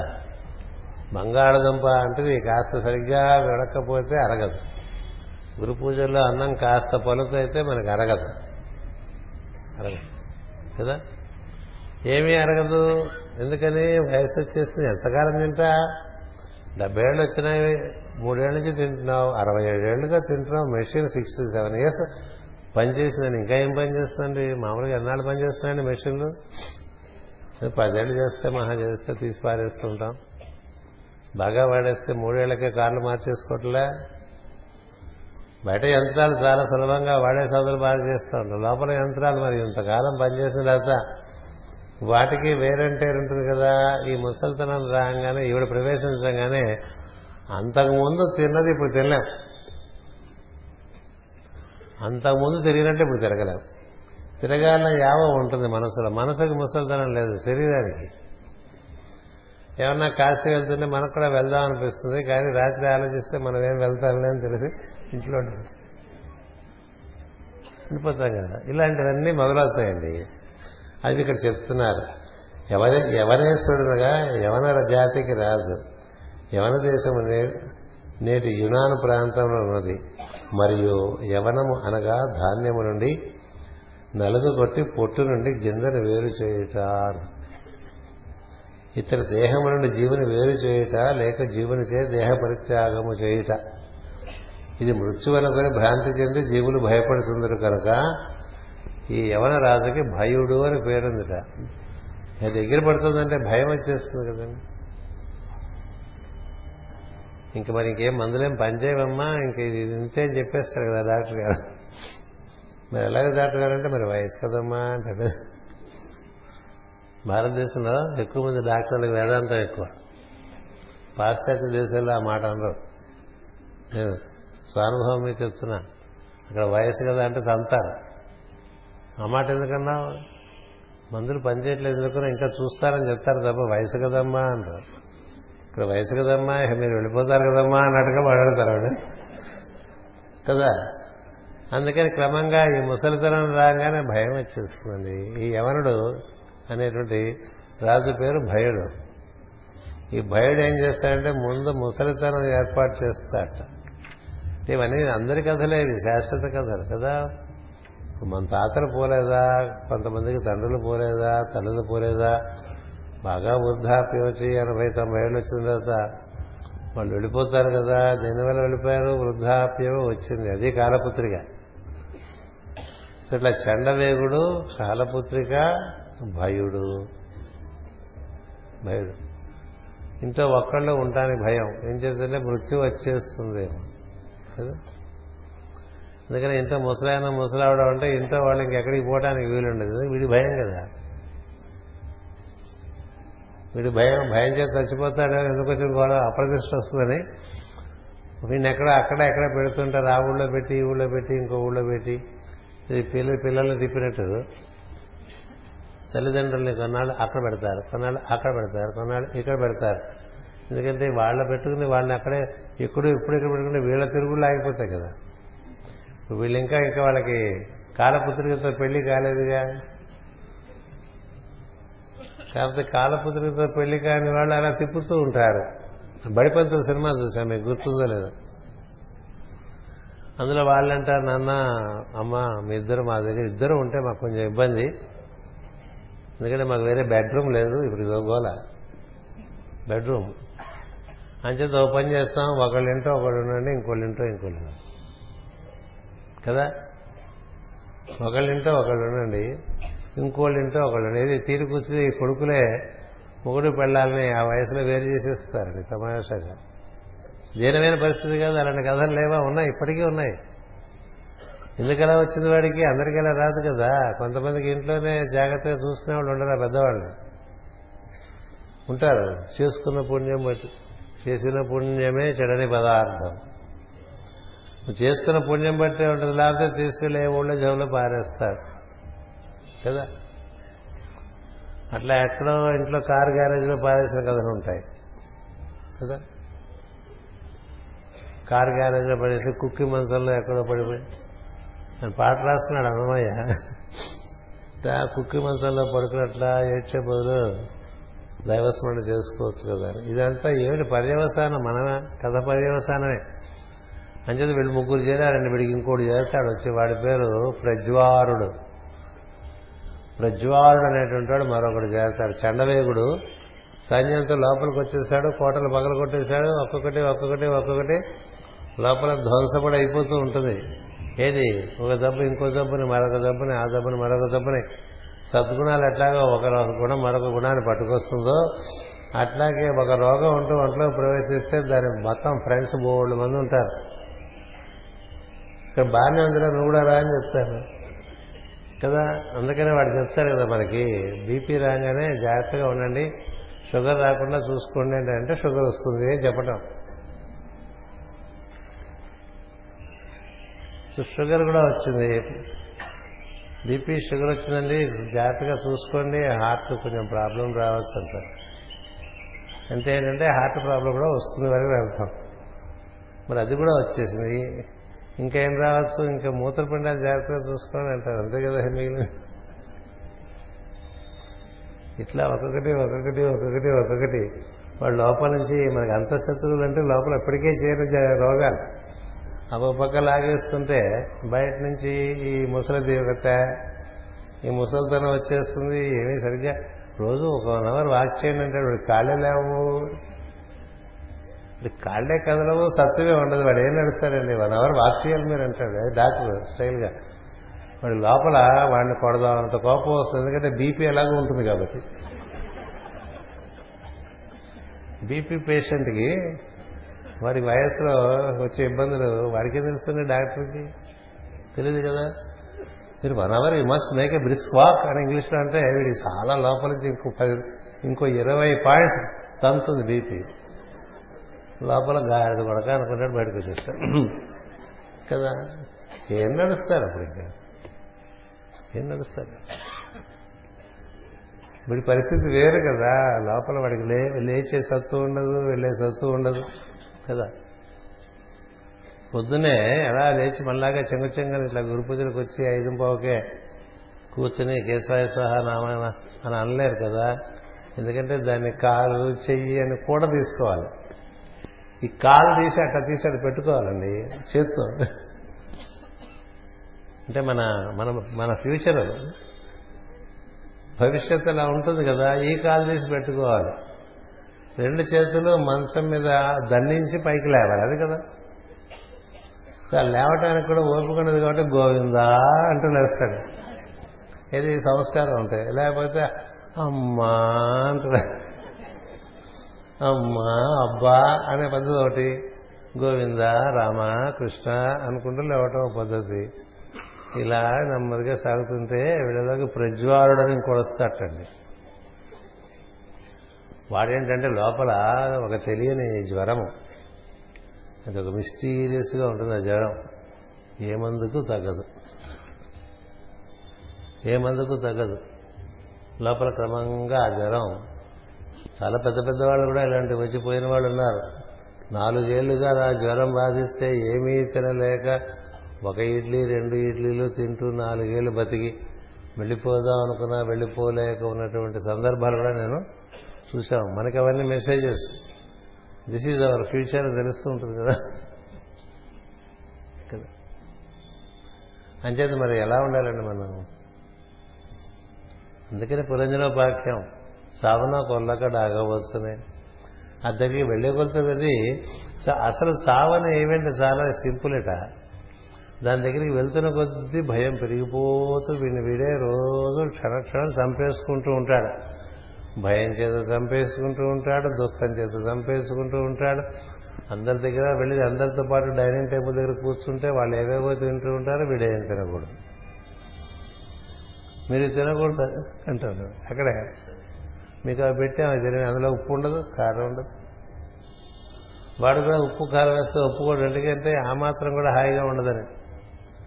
అంటే ఈ ప్రజ్వాలుడు చేరిన తర్వాత వాడు నలుగురు అయిపోతారండి దుష్ట చతుష్టయం చండవేగుడు వాడి సైన్యాలతోనూ యవనుడు కాలపుత్రికను పంపించి బయట వాడు వెయిట్ చేస్తూ ఉంటాడు. నీకెందుకు నువ్వు వెళ్ళి వాడిని పట్టు నెమ్మదిగా? ఇప్పుడు చూడండి ఊడిపోదు. వేసిన పప్పు వేసిన తొక్క నుంచి వెళ్ళిపోతుంది వెళ్ళిపోదా? అందుకని కాలపుత్రికను పంపించడం వల్ల ఏం జరుగుతుందంటే శరీరానికి లోపల జీవుడికి అన్ని బంధాలన్నీ తెగుతూ ఉంటాయి.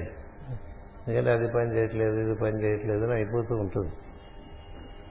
ఈ లోపల ఈ జ్వరం ప్రజ్వారుడని వాడు వాడు చేరతాడు. ఆ జ్వరం ఒక మందులు ఉండవు. వేసిన పని చేయడం మనం ఏంది పైన సలహా అప్పుడు మూడు మంది సలహా చెప్తుంటారు. ఇంటికి వచ్చిన ప్రతి చుట్టం సలహా చెప్తాడు బాగా నెయ్యి రాసేసి స్నానం చేయించని నోడు చెప్తాడు. ఇంకోటి వచ్చి నెయ్యితో పాటు పసుపు కూడా రాసాడు అంటాడు వీడు పసగా పోయిన తర్వాత రాస్తారు ఒంటికెళ్తా అవన్నీ ముందే రాయించేస్తారు వాడు తీసుకొచ్చి. కదా? ఇట్లా ఏవేవో చేసేస్తారు పాపం వీడి మీద వీడు మహా బలహీనుడైపోయి ఎవరేం చెప్పినా చేస్తారండి రోగం వచ్చిన వాళ్ళు. ఎవరేం చెప్పినా చేస్తారు అరవేర జల్లమ్మ అంటే అరవేర జల్లు మింగేస్తాడు మామూలుగా ఇడ్లీలో నెయ్యి వేసుకుని కారపడి ఉంటే తప్ప తినేవాడు అట్లా అలవేరా జల్లులు తినేసి వాడెవడో చెప్పాడని కాకరకాయ రసం తాగేసి వేపండులు పిసుక్కుని ఆ రసం తాగేసి ఇంకా ఇంకా చెప్పట్లేదు. లేకపోతే కుంకుడు రసం తాగమని తాగేస్తారండి. ఇది శరీరం మీద మమకారం చేద్దా ఇది మొన్న మధ్య అక్కడ విన్నాను నేను గుజరాత్లో వాళ్ళు కుంకుడు రసం తాగితే పోతుందన్నారు. అంటే వెంటనే కుంకుడుగా తీసుకుని కొట్టేసుకుని తాగేస్తాం మన. ఎందుకంటే భయం. బతికుండాలనేటువంటి ఒక తాపత్రయం. అట్లా వాడు బలహీన కాలకన్యక చే అడ్డగింపబడిన తన పరిస్థితిని తెలుసుకున్నాను. అప్పుడు ఏమైందంటే వీళ్ళందరూ ఒక్కొక్కళ్ళు ఒక్కొక్కళ్ళు చేరారు కదండి. చేరితే అభిమానంతో దర్పముతో బతికిన పురంజనుడు నేడు మమకారముతో చీకాకులు పడిన వాడై పలు విధములైన తాపములను పొందను. పెద్ద కుటుంబములందు సమస్యలు ఎక్కువైనవి. ముసలితనం వరించి కౌగిలించి బిగించి పట్టినది. సంపదలు నష్టమైపోయినవి. మనస్సు పట్టు తప్పుతున్నది. మనస్సు పట్టు తప్పుతూ ఉంటుంది కదా. ఎవడో వస్తాడు తీరు కూర్చుని. నేను నన్ను గుర్తుపెట్టారా అంటాడు. ఏంటి రాక్ సో ఇంపార్టెంట్ అని చెప్పేస్తే అయిపోతుంది. కదా? నన్ను గుర్తుపట్టారా అంటాడు. వీడేంటి? గుర్తుపట్టలేదంటే బ్రాహ్మోష అంటానికి. అందుకని అంటాడు. అంటే వాడు వాడు ఊరుకోడు కదా. నా పేరేంటో చెప్పండి అంటాడు. ఏదో అసలు ఇది నువ్వే నాకు రిలవెంట్ కాదు ఇంకా నీ పేరెందుకు రిలవెంట్ అని చెప్పేస్తే వాడికి మన జోలికి రాడు కదా. అట్లా చెప్పలేరు. సంఘ మర్యాద అక్కడ సంఘ మర్యాదలు అని బోర్డు ఉంటాయి మన దగ్గర. అందుకు గుర్తు రాదు కదా? గుర్తు రాదు. ఇక్కడ ఆగిపోతాడు నిస్సహాయంగా. అప్పుడు వాడు చెప్పేస్తాడు మరుపు వచ్చేస్తుంది మీకంటాడు. మనం మరపు వచ్చినా మరపును కప్పుపుచ్చుకుందామని ప్రయత్నం చేసుకుంటే వాడు వచ్చేసి మరపు వచ్చిందని డిక్లేర్ చేసి సర్టిఫికేట్ ఎందుకంటే మనకి? ఆల్రెడీ హ్యావ్ ఇట్ లేదా మరపు లేదా మనకి? ఎంత మరుపు? చిన్న వయసు చిన్న వయసులోనే వచ్చేస్తుంది మరుపు.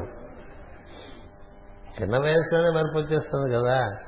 అంటే చాలా త్వరగా త్వరితగతినే ఈ కాలపుత్రిగా ఆవహిస్తుందని అర్థం చేసుకోవాలి. మురస్త ముసలితనంలో మరుపు వస్తుందనేటువంటిది అంగీకరించేస్తే పోయ. మనకి వినపడదు అని అంగీకరించేస్తే పోయ.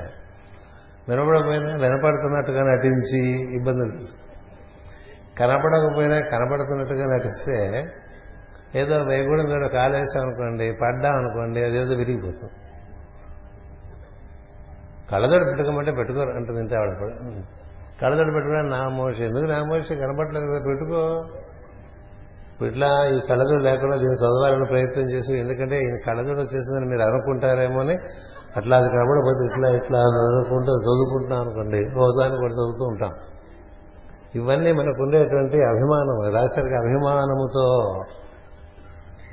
ఆ పదానికి వివరణ చెప్తున్నా ఏమిటి అభిమానం?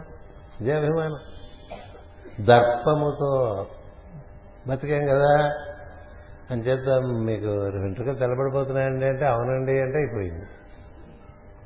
వాడు అలా అన్నాడు మనం రంగులు పూసుకుంటే వన చుట్టూ కూడా ఓడిపోతుంది ఇలాంటి బాధలన్నీ ఉండండి తన పట్టణమున అందరూ ప్రతికూలుగానే కనిపించుతున్నారు ఏంటి?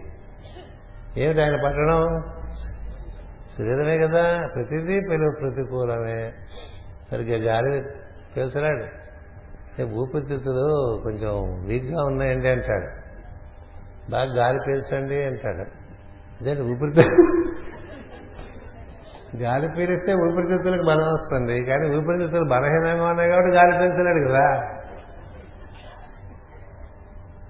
నడవలేకపోతానండి అంటే బాగా నడిస్తే కాళ్ళకు బలం వస్తుంది అంటే ఎట్లా ఉంటుందో అట్లా ఉంటుంది కదా.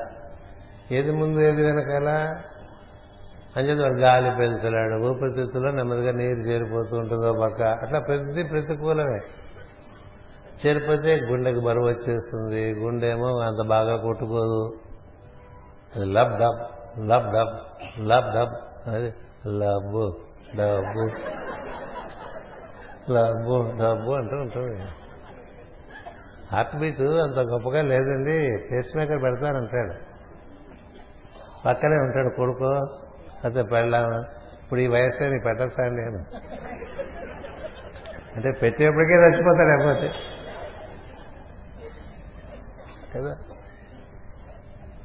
లేదమ్మా కొంచెం మనం అన్ని టెస్ట్ చేసి అవసరమైతే బైపాస్ అంటాడు. బైపాస్ నిలుస్తారండి ఈయన? ఒకే ఖర్చు కదా? బ్రాకెట్లో అనుకుంటాడు అది. బ్రాకెట్లో బైపాస్ అంతా ఖర్చు కదా మరి? వాడు అలా తీసుకెళ్ళి ఆయన పెద్ద బిల్లు చేసి కదా పంపిస్తాడు వాడు. మూడు రూపాయలతో పోయేది మూడు లక్షలు ముప్పై రూపాయలతో పోయేది ముప్పై లక్షలు చేయరా? వాళ్ళు చాలా అది art of learning earning today's corporate hospitals have the art of earning money కదా? అంచేత మనం ఒక పక్కకి లాగేస్తుంటాం వీడేమో ఇలా నిరసించిపోతుంటాడు ఇంట్లో అంతా ప్రతికూలమే ఒంట్లో అంతా ప్రతికూలమే అలా అయిపోతుంది. ప్రతికూలుడు. అందరూ ప్రతికూలుడుగానే కనిపిస్తున్నారు. తను అనాదరము చేస్తున్న బిడ్డలను మనమలను మిత్రులను మంత్రులను పురోహితులను భార్యలను గమనించి జంకిపోయేట్టు ఇప్పుడు ఎన్నాళ్ళని చూస్తారండి రోజు. వాళ్ళకి పాపం. భగవంతుడు వాళ్ళకి వాళ్ళ కర్మ వాళ్ళకి పెట్టారు కదా వాటి వెంటబడి వాళ్ళు పోవాలి కదా. ఇప్పుడు ఈ మంచంలో పడున్నటువంటి వాళ్ళు ఎన్నాళ్ళని చూస్తారు? కొన్నాళ్ళు చూస్తారు. మొదట్లో ఆ తర్వాత నెమ్మదిగా వాళ్ళకి ఇది ఒక కంచెల లగేజ్లా అయిపోతుంది. అందుకని పదిసార్లు పిలిస్తే ఒకసారి పలుకుతూ ఉంటారు. పదిసార్లు పిలిస్తే ఒకసారి పలుకుతూ ఉంటారు. ఎందుకని వీళ్ళు ఏం చేస్తారు ఇంత చిన్నపిల్లలు ఉంటే వాళ్ళని పిలుస్తూ ఉంటారు. వాళ్ళు ఇప్పుడే వస్తాను మా అమ్మ అని వెళ్ళిపోతుంటారు వీటికి అయితే ఇప్పుడే వస్తాను తాతయ్య అంటాడు. ఎందుకు ఎప్పుడు పిలుస్తూ ఉంటా ఉంటాడు మరి వాడు చురుకైన వాడు అయితే. ఏంటి నాతో నీకు పని అడిగాను మనకేం పని లేక వాడిని పిలుస్తాం ఇంట్లో ముసలాళ్ళకి పనులే ఉంటాయండి. పని లేక వాడిని వీడిని పిలుస్తూ ఉంటారు. వాళ్ళ రారు ఒకసారి వస్తారు రెండుసార్లు వస్తారు. వాళ్ళకి వీళ్ళతో ఏం రిలేట్ అవుతారు చూస్తారు వెళ్ళిపోతారు. అందుకని ఏమైందంటే అందరూ మనుషులు కూడా ఒంటో బాగాలేదంటే చుట్టం చూపుకు ఒకసారి వచ్చి చూసి వెళ్ళిపోతాడు చుట్టం మాటి మాటికి వస్తాడా? ఊళ్ళో ఉన్నారు ఉన్నారాడు ఏనా ప్రమాదంగా ఉంటే చెప్పండి అంటారు. అంటే పోతుంటే చెప్పమని. ఒకసారి చూసి వచ్చి రెండోసారి వెళ్ళటం అంటే మనకి వాడు పోతున్నప్పుడే. అయితే పోయిన తర్వాత. మిత్రులైనా అంతే బంధువులైనా అంతే ఇంట్లో వాళ్ళు అలాగే ఉంటారు. వాడు ఉంటాడు అక్కడెక్కడో వేరే ఊళ్ళో. ఎలా నిజంగా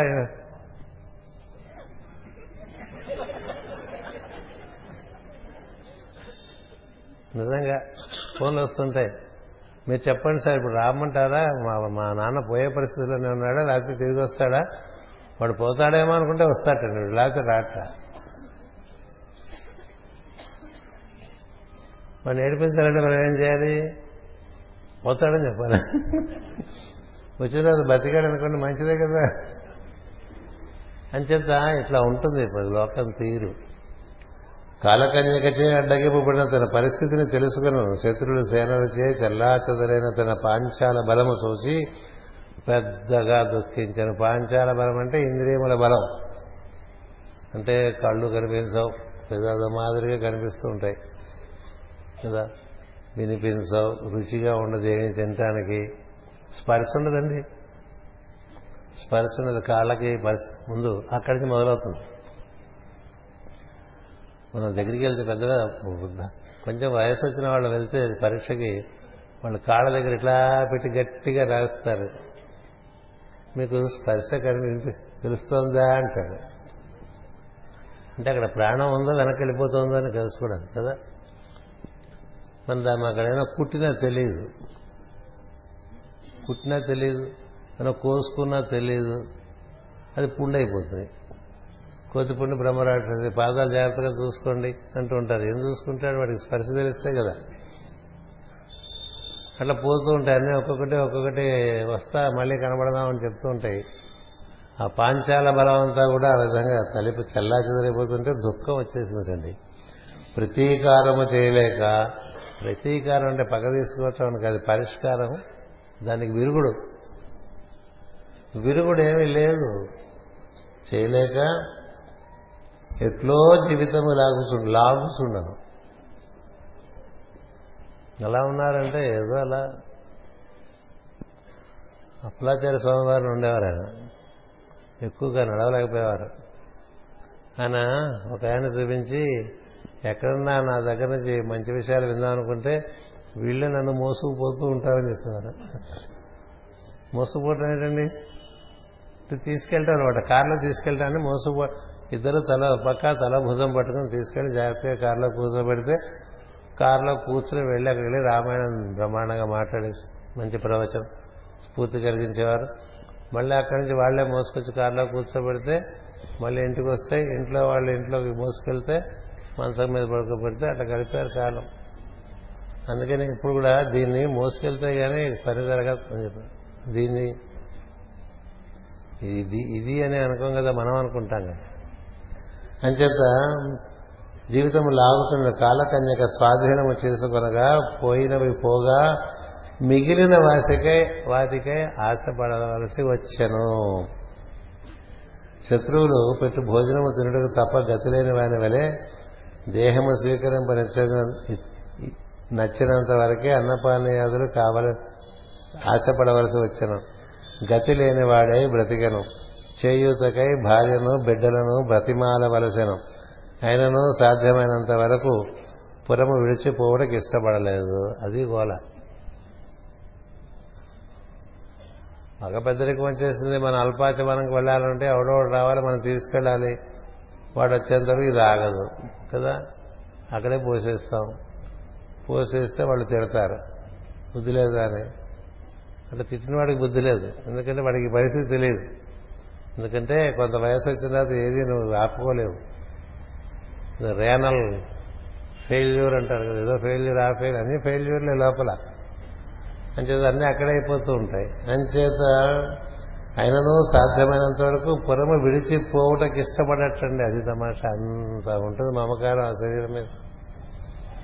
కాలకన్యక చేయు దుండగములు హద్దుల మీద వశము తప్పగా భరించలేక తుదకెట్లో పురము వీడిపోవుటకు అంగీకరించను. అలా పీడించేస్తుంటే లోపల వాడికి భరించలేక వీనిని పూర్వం చాలాగా రాదని పృథుశక్తిని గజమా జలగ్రహముతో పెక్కేండ్లు పోరాడి సంసిధిలం వై తన లావు వైరి బలమును చింతించి మిథ్యా మనోరథ ఇంకేటికి దీని పర్వ గెల్ల పోరం జాలం రాదంచు ఇట్లనేనంటూ అప్పుడు భగవంతుని స్మరించడం అనేటువంటిది చాలా పూర్వపుణ్యం ఉంటే కానీ జరగదు. చాలా పూర్వపుణ్యం ఉంటుంది కానీ ఇంకా మనకి ఇంకేం లేదులే మనం let us turn to east and bow down అని అనిపించదు. ఈ బాధలే గుర్తొస్తూ ఉంటాయి. గుర్తుంచి ఎవరన్నా చదువుతున్నా కూడా కోపం వస్తూ ఉంటుంది. నారాయణ మంత్రం చేసుకుంటే లేచి తందాం అనిపించేంత కోపం వస్తుంది. మృత్యుంజయ మంత్రం చేస్తుంటే ఇంకా చాలా ఆపడం చెప్తా కోపం లోపల కోపం అనమాట ఇట్లా వస్తుంది. ఇదికే సంస్కారాలు లేకపోవటం. కదా? అంగీకరించినప్పుడు మృత్యు కన్నగారైన ప్రజ్వారుడు కనిపించాను. అంత్యకాలము సూచించు తీవ్రమైన జలము తాపము చలి వణుకు కలియను.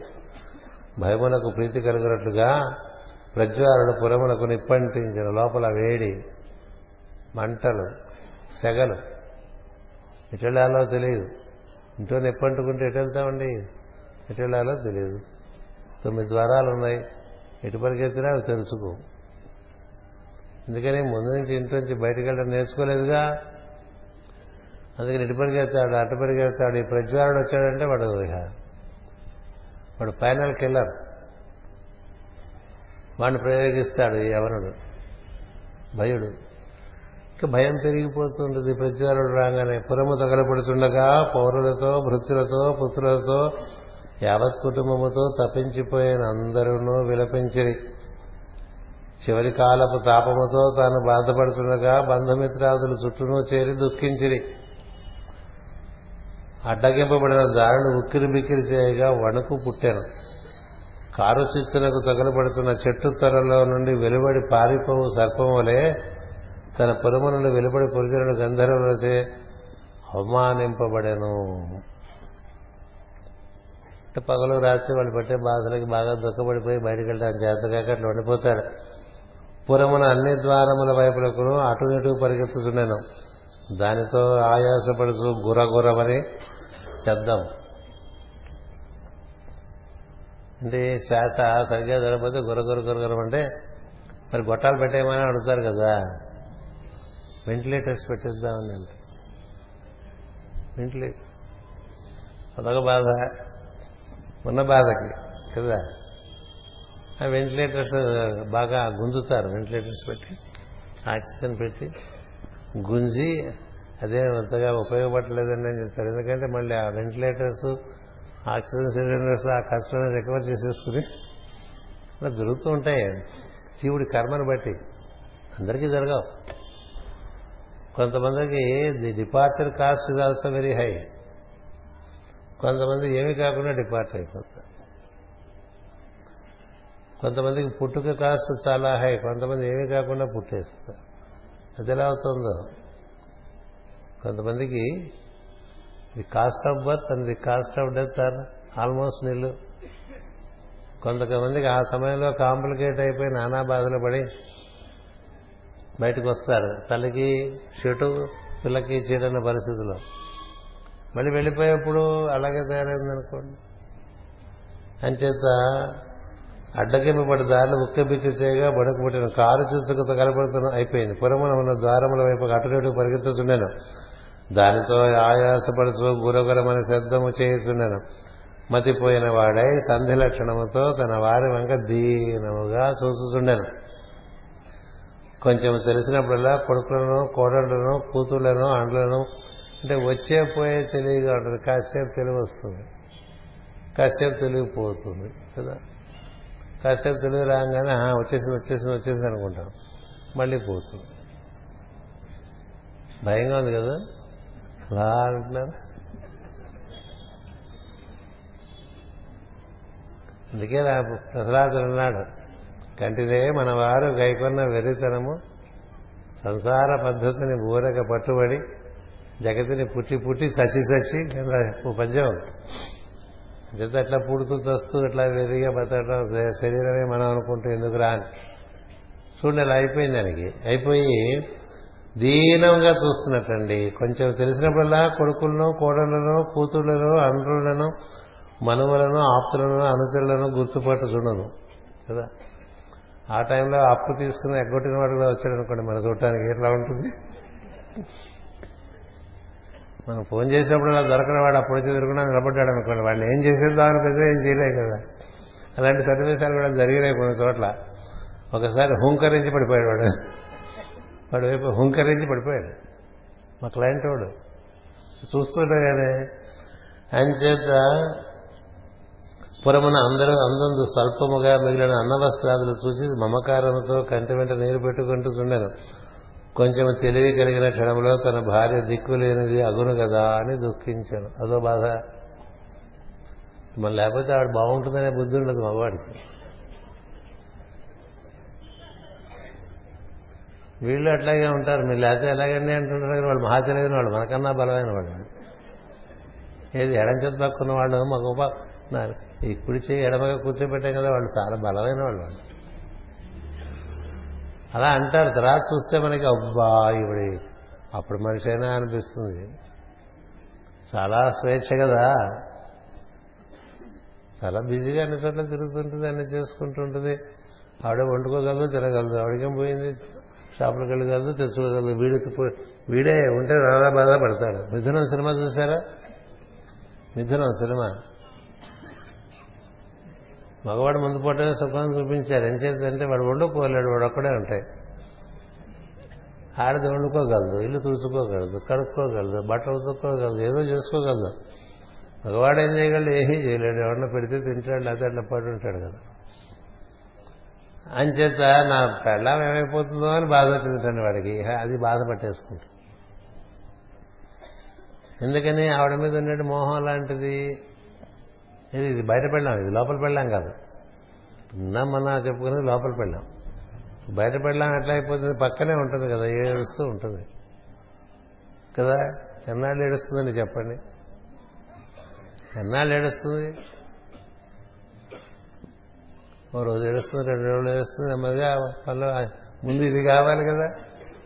కాఫీ కావాలి టిఫిన్ కావాలి భోజనం కావాలి. తింటూ మధ్య మధ్యలో ఏడుపుస్తే ఏడుస్తూ ఉంటుంది అంతే. తర్వాత ఎవరన్నా అంతకుముందు పోయినప్పుడు రాని వాళ్ళు తర్వాత ఎవరన్నా వస్తే వాళ్ళు వచ్చినప్పుడు ఏడవాలి కాబట్టి ఏడుస్తుంది. అదొకటి ఉంది. అదొకటి చాలా తమాషాగా ఉంటుంది. ఆరు నెలలకి ఎవరన్నా వచ్చాడనుకోండి బంధువు ఏమ్మా ఎలా ఉన్నావు? అని అడిగితే ముందు ఏం చేయాలి? లేకపోతే వాడు ఇదేమిటి ఇట్లా హాయిగా ఉంది ఏమిటి ఇది అనుకుంటాడని. మొగుడు పోయినా హాయిగా ఉంది బొట్టు కూడా పెట్టేసుకుంది అనుకుంటా. అదొకటి కదా. ఎవరికి మొగుడు ఉన్నారు ఎవరికి లేకుండా ఉన్నారు తెలియదు. ఎందుకంటే అందరూ బొట్లు పెట్టేసుకుంటారు. పెట్టుకుంటే పెట్టుకున్నారండి ఏడవటం ఎక్స్ట్రా అంచేత మీరు ఏడవకపోతే వచ్చినా దీని దుంపదగా. హాయిగా బతికేస్తుంది అని అనుకుంటాడు వాడు అనుకుంటాడు అనుకోడు. మనం ఏం చేసి వస్తే అయిపోయి అదే మాకు మాస్టర్ గారు చూపించారు ఇటువంటివని మేము ఎక్కడైనా చావంటూ ఉంటే వెళ్తాం మేము. అనేటువంటిది ఒక డ్యూటీ మాకు. అలా పెట్టారు ఆయన. ఆయనతో ఒకసారి వెళ్తే ఆవిడ మళ్ళీ ఆడబోతే ఆ రోజు వచ్చారని చెప్పారు.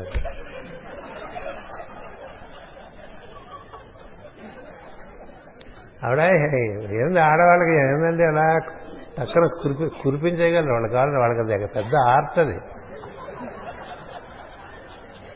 మగవాళ్ళకి ఆర్ట్ లేదు. మగవాళ్ళలో కొంతమంది ఆడవాళ్ళు ఉంటారు. అట్లా ఊరికి ఏడ్ చేస్తుంటారు పరసటిల్లా పేషెంట్స్ లాగా. ఆడవాళ్ళు అట్లా ఊరికే పుట్టి చేయగలండి కన్నీళ్ళు? దాంతోనే కదా అది వాళ్ళకి పెద్ద ఆయుధం మగవాళ్ళని లొంగ తీసుకోవడానికి.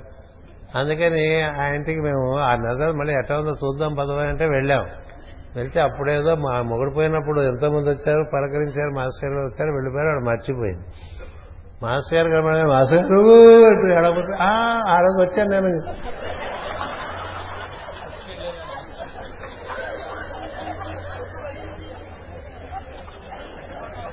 అని చెప్తే టక్కున ఆపేసిందండి నేడుపు అది గొప్ప అది ఇది గొప్ప విషయం.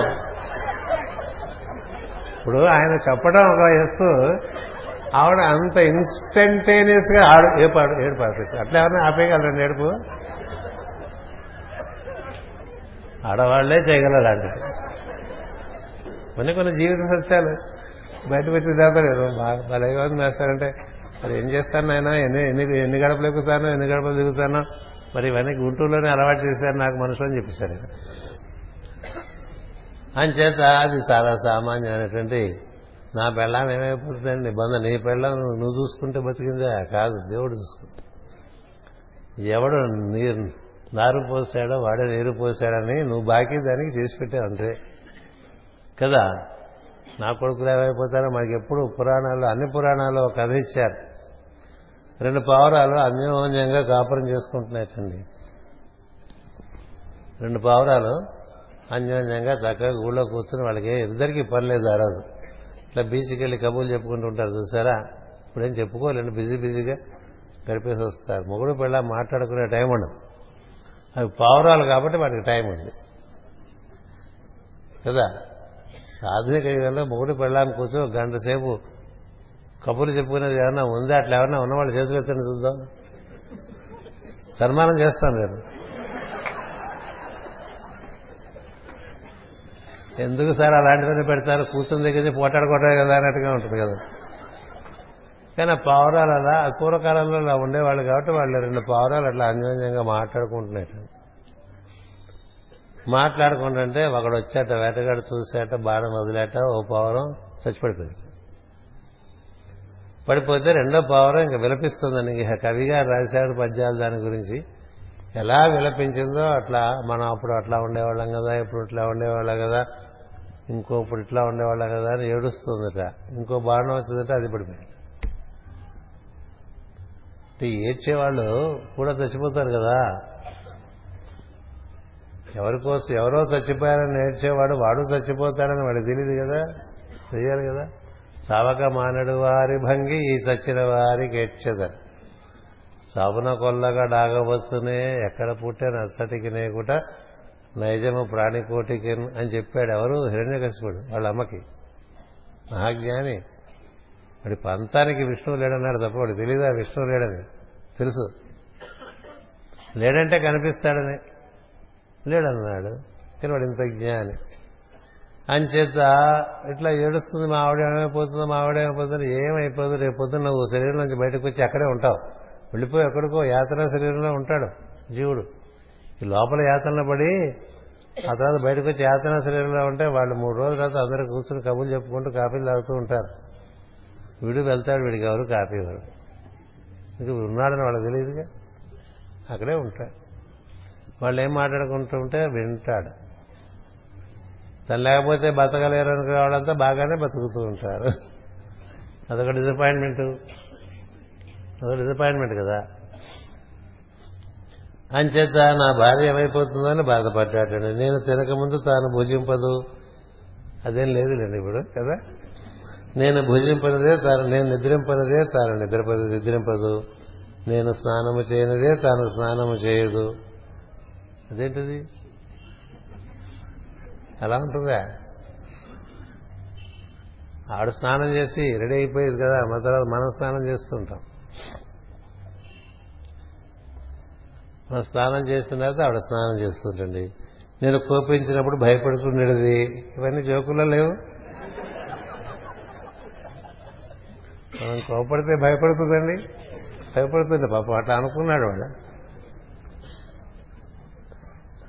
తిట్టినప్పుడు మారు పలకగా మౌనం వహించది వహించడిది నా బుద్ధి పనిచేయనప్పుడు సలహా చెప్పుతుండేది నేను పోయిన వెనక ఇద్దరు బిడ్డల సంసారం ఎట్లా సాగించగలదో కొంప తీసి దిగులుతో నా వెంట రాదు కదా ఎవరు రారు. వాటి టైంకి వాడు వస్తారు తప్ప వెంట వచ్చేస్తారండి. బిడ్డలు మనమరు నేను పోయిన వెనక నిరాశ్రయలో ఎల్లాడుతాడు అయ్యో నడి సముద్రం నావ బద్దల కూర్చున్నట్లున్నది అన్నిట్లు ధీరుడై బుద్ధిహీనుడై భరింపలేని దుఃఖముతో మిన్నగా చూస్తుండెను అప్పుడు వారిని వెలువరించి కొనిపోవటకై భయుడను వాడు స్వయముగా వచ్చాను. అప్పుడు వస్తాడండి వాడు. మనం చూస్తేనే ఉన్న కాస్త పోతుంది. ఇది భయం కాదు ప్రాణం. అప్పుడు అతడు అతడు పురంజుని గొడ్డు వలె బంధించి యవన భటులచే మోయించుకొని పోయాను. తీసుకెళ్ళిపోయారు. అనుచరులు వృత్తులు వృత్తులు తన కన్నుల ఎదుట బంధించుకొని పోబడుతున్న యజమానిని చూసి జాలితో కొన్ని అడుగులు వెంట నడిచిరి. కొంత కొంతవరకే కదా వెళ్తాం? ఒక ఆయన మాస్టర్ గారితో మేమంతా ఒక మరణించిన చోటుకి వెళ్ళాం ఆయన ప్రాణమిత్రుడు ఉన్నాడు మన సభ్యుడే ఆయన సో వాడిని తీసుకెళ్తున్నారు. తీసుకెళ్తుంటే కొంత దూరం వెళ్ళాం. అంతే అది తర్వాత ఇంకా వెళ్ళాం కదా. ఇంకా ఆ ప్రాణమిత్రుడు అన్నటువంటి వాడు మన సంఘం సభ్యుడు. ఇంకా వెళ్తూ ఉంటే మాస్టర్ గారు వాడి అదే పిలిచి వెనక్కి పిలిచి వాడు వెళ్ళేంత దూరం నువ్వు వెళ్ళలేవులేరా? అని చెప్పారు. వాడు వెళ్ళేంత దూరం నువ్వు వెళ్ళలేవురా? వాడి ప్రయాణం పద్ధతి సార్లే నడిచి నీకు వచ్చేసే చెప్తా అంటే వచ్చేసాడు అప్పుడు. ఎంత ఎంతవరకు వెళ్తా? ఎంతవరకు వెళ్తాను. అంచేత శత్రువులచే తరమబడుతూ ఉక్కిరి బిక్కిరి అయినను ఐదు తలల సర్పము మరి కనిపించలేదు. తప్పించుకుని ఎటో పారిపోయాను. వెంటనే పురము శిథిలమై మట్టిలో కలిసిపోయాను. బలవంతుడైన భయుడను ఎవనిచే ఎవరిచే పురంజనుల చీకటిలోనికి కొనిపోబడాను. చీకటిలోకి వెళ్ళిపోవడం అంటే తెలివి తప్పటం అర్థం. అంటే చచ్చిపోక ముందే చాలా మందికి తెలివి తప్పిస్తుంది తెలివి ఉండి ప్రాణం వదలటం వేరు ప్రాణం ఉండి తెలివి తప్పిపోవటం వేరు. తెలివిండి ప్రాణం పోతే కాన్షియస్ డెత్ అంటారు. తెలివి పోయిన తర్వాత ప్రాణం పోతే అన్కాన్షియస్ డెత్ అంటారు. అన్కాన్షియస్ డెత్ కలిగినప్పుడు మళ్ళీ జన్మ కలిగినప్పుడు ఏం గుర్తుండవు. కాన్షియస్ డెత్ అయితే గుర్తుంటాయి. గుర్తొస్తాయి త్వరితగతిని అంచేత తెలివి తప్పిన వెనుక ప్రాణము సాగినది. అన్ని సమయములందరూ తనకు సహాయపడుతున్న ప్రజ్ఞాతుడన్న మొదటి మిత్రుడు కాలక్రమమున మరువబడను. వాడిని మర్చిపోయాం కదా మొదట్లో మనకి ఈశ్వరుడు. ఈశ్వరుడు. మనలో ఉండే ఈశ్వరుడు వాడిని మర్చిపోయాం కదా. ఇప్పుడు వారిని స్మరించుటకు తెలివి లేదు. స్మరించడం అతడు స్మరించడంతో అతడు కాపాడగలడు. అతడు విజ్ఞాతుడని కథారంభమున చెప్పబడను. అతని అసలు పేరు హంసుడని కథాంతమును వివరింపబడను.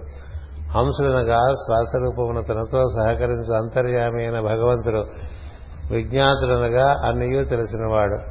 అతడు జీవని అంతర్యామిగానే ఉండను కనుక సహచరుడని చెప్పబడను. వారిని స్మరింపనిచో పలుకడు అనగా దైవస్మరణ లేని క్షణములలో జీవుడు అంతర్యామిగా నుండలేడు. ప్రస్తుతము తెలివి తప్పినది గనక స్మరించుటకు సాధ్యము కాదు. ఈ తెలివి తప్పుటయే మృత్యువు కానీ దేహము విడుచుట మృత్యువే కాదు. గారి వివరణ. ఈ తెలివి తప్పుట మృత్యువు కానీ దేహం వెళ్ళటం మృత్యువు కాదు. ఎందుకంటే మనం ఉన్నామని మనకు తెలిసినప్పుడు మనకి మృత్యు లేదు. దేహం లేకపోయినా మనం ఉన్నామని తెలిసినప్పుడు మృత్యువు లేదు కదా. అంచేత ప్రస్తుతం తెలివి తప్పినది గనక సంస్మరించదైపోయింది తెలివిలో పడిన కన్నమే మృత్యు అని సనసుజాతుడు ధృతరాష్ట్రకు బోధించాను. ఇది లోప్ హోల్ ఇన్ అవేర్నెస్ అన్నారు. అందుకని పొరపాటే మృత్యు అట్లా చాలా చెప్తారు అది సరస్సు జాతీయంలో తెలివి తప్పకుండా మరణించడం ఒక పద్ధతి. అంటే తెలివి తప్పకుండా తానే శరీరంలోంచి బయటకు వచ్చేస్తాం. తెలివి తప్పి మరణించడం ఒక పద్ధతి. రెండో దాన్నే మరణం అంటారు మొదటి దాన్ని దేహమును పరిత్యజించుట అంటారు. అంచేత అలా జరగాలంటే ఏం చేయాలంటే ఈ హంస శబ్దం దాంతో మనం ఈశ్వరుడితో ముడిపడి ఉండవచ్చు. ప్రజ్ఞాతుడంటే విశేషముగా తెలిసిన వాడని. అతడు అసలు పేరు హంసుడంటే హంస స్వరూపుడే మనలో ఉంటాడు. అంచేత మనం మనలో ఉండేటువంటి స్పందనముతో కూడి ఉన్నాం అనుకోండి. మామూలుగా అస్వస్థత చేసినప్పుడు కూడా మనం హంస శబ్దంతో కూడి ఉంటే చాలా త్వరితగతిని స్వస్థితి వస్తుంది. స్వస్థత కలగాలంటే రోగంలో ఉండేటువంటి వాళ్ళు ఎలాగో విశ్రాంతి ఉంటుంది కాబట్టి లోపల ఉండేటువంటి స్పందనము హృదయ స్పందనతో కూడి ఆ స్పందనము నిర్వర్తిస్తున్నటువంటి వాడు ఈశ్వరుడు అన్న భావనతో కూడి ఉన్నాం అనుకోండి. వాడు ప్రజ్ఞ శ్వాసతో కూడి దైవముతో కూడి ఉండటం వల్ల ప్రజ్ఞ దైవమును చేరేంత వరకు స్పందనం ఉంటుంది. అప్పుడు ప్రజ్ఞ శాశ్వతంగా ఉంటుంది. స్పందనం అప్పుడు వదిలేసినా మనకి ఇబ్బంది దేహాన్ని వదిలేస్తుంది. మనతో పాటు ఉంటుంది. ఆ విధంగా మనకి ప్రక్రియ జరుగుతుంది. అది మనకి ఈ పురోజన వాక్యంలో ఇప్పుడు ఏమేం జరిగింది? ఇప్పుడు పోతూ పోతూ తన భార్యను బాగా స్మరించుకుంటూ పోతాడు. ఆ భార్యతో తను పొందినటువంటి సుఖములన్నీ బాగా గుర్తు తెచ్చుకుంటూ దుఃఖపడుతూ పోతాడు. అందుకని మరు జన్మలో స్త్రీ దేహం వస్తుంది. చిట్ట చివరిలో మనం ఏం తలుచుకుంటూ పోతామో అదే మనకి మళ్ళీ మరు జన్మలో వస్తుంది. ఈ రాత్రి పడుకునేప్పుడు మనం ఏం తలుచుకుని ఎదురులోకి వెళ్తామో పొద్దున్నే ఆ భావనే పొద్దున వస్తుంది. రాత్రి ఏదో మనం వాళ్ళతోనే వెళుతాను కబుర్లు చెప్పినప్పుడు చిట్ట చీర అంశం ఏముంటుందో అది కొంచెం బాధ పెట్టేది ఉందనుకోండి ముందు నిద్రే పడదు లేవంగానే ముందు గుర్తొచ్చేది అది. అలాగే మంచి విషయమైనా రాత్రి పడుకున్నప్పుడు మనం స్మరించి పడుకుంటే పొద్దున్నే గుర్తొచ్చేది అది. అందుకనే నిద్రలోకి వెళ్ళే ముందు దైవస్మరణ. అప్పుడు మళ్ళీ లేవంగానే దైవస్మరణతో లేస్తాం. అంచేది ఏ అంశంతో చిట్ట చివరిగా మనం దేహం వదులుతామో అప్పుడు దేని అందు మనసు ఎక్కువగా తగ్గులుకొని ఉన్నదో అది ప్రధానమైన విషయంగా పై జన్మకు వస్తూ ఉంటుంది. అంచేత ఇతరు ఈ విధంగా భార్యను గురించి చాలా చింతపడుతూ ఆమె ఎందుకంటే అనురాగము చేత ఎందుకంటే మరి ఐదు దశాబ్దాలు ఆరు దశాబ్దాలు పూర్వకాలంటే ఏడు దశాబ్దాలు ఎనిమిది దశాబ్దాలు కూడా కలిసి ఉన్నటువంటి వాళ్ళు వాళ్ళు. అలా గుర్తురావటం వల్ల ఏంటంటే మరుజన్మలో ఆయనకి స్త్రీ రూపం వచ్చింది. స్త్రీ రూపం. విదర్భరాజపుత్రికగా పుడతాడు. అంటే విదర్భరాజపుత్రికగా పుట్టిన తర్వాత ఇంకో దర్భకైనా పుట్టచ్చు. మనకి చిట్ట చివరిలో భార్య స్త్రీ గురించిన భావన ఉన్నప్పుడు మనం మళ్ళీ పుట్టేప్పుడు స్త్రీగా పుడతాం ఎవరైనా. అలాగే ఏ దేని విషయం ఆసక్తితో పుడతామో దాన్ని పొందేటానికి అనుకున్నటువంటి రూపం మనకు వస్తుంది. అనే ఒక రహస్యం ఇందులో చెప్పబడుతోంది. అంచేత రేపు విదర్భరాజపుత్రికగా ఆవిడ ఎలా జీవించింది? అక్కడ మళ్ళీ ఈ విధంగా జరిగింది. చిట్ట చివరికి ఈ ఈ జీవుడికి పరిష్కారం కూడా చూపించారు కదండి ఈ గ్రంథం అన్నప్పుడు. ఎలా పరిష్కారం లభించింది అనేటువంటి విషయాలు రేపు ఉదయం సాయంత్రం లోపల తప్పకుండా నేను అప్పుడే అనకాపల్లి స్టేషన్ వచ్చేసాను. నెక్స్ట్ స్టాప్ మనకి మా అయితే పెందుర్తి విశాఖపట్నం అంతే కదా. అందుకని పొద్దున్న పెందుకు చేరిపోతాం సాయంత్రం విశాఖపట్నం వచ్చేస్తాం అట్లా ఎక్కడో బయలుదేరిన రైలు. అది మూడు మూడున్నర రోజుల్లో చేరదేమో అనుకున్నాను కానీ దాదాపు చేర్చాం. కానీ మీకు బాగా తెలియాలంటే ఒకసారి బాగా చదువుకొని వంద పేజీలు ఉంది కదా వంద పేజీల కథ ఇది. వాడు చెప్తారు కదా వంద రోజుల బొమ్మయ్యా అంటాడు కదా.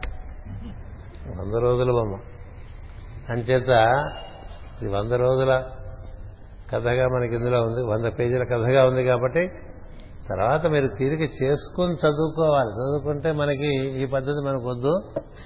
చిట్ట చివరికి రేపు సాయంత్రం చెప్పుకునే పద్ధతిగా మనం ఉండాలని తెలుస్తుంది. పొద్దున చెప్పా ఇది ధర్మము ఆధారంగా అర్ధకామమును నిర్వర్తించుకోవటం ఆరాధనము సదాచారము ఆచారం ఉండాలి. దైవమును కూర్చున్నట్టు విచారం ఉండాలి.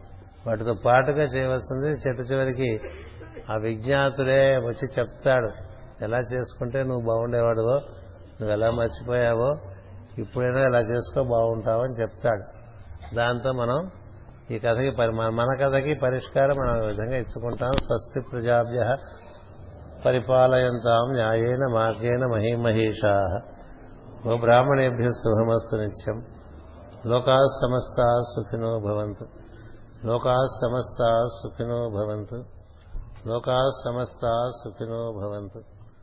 ఓం శాంతి శాంతి శాంతి.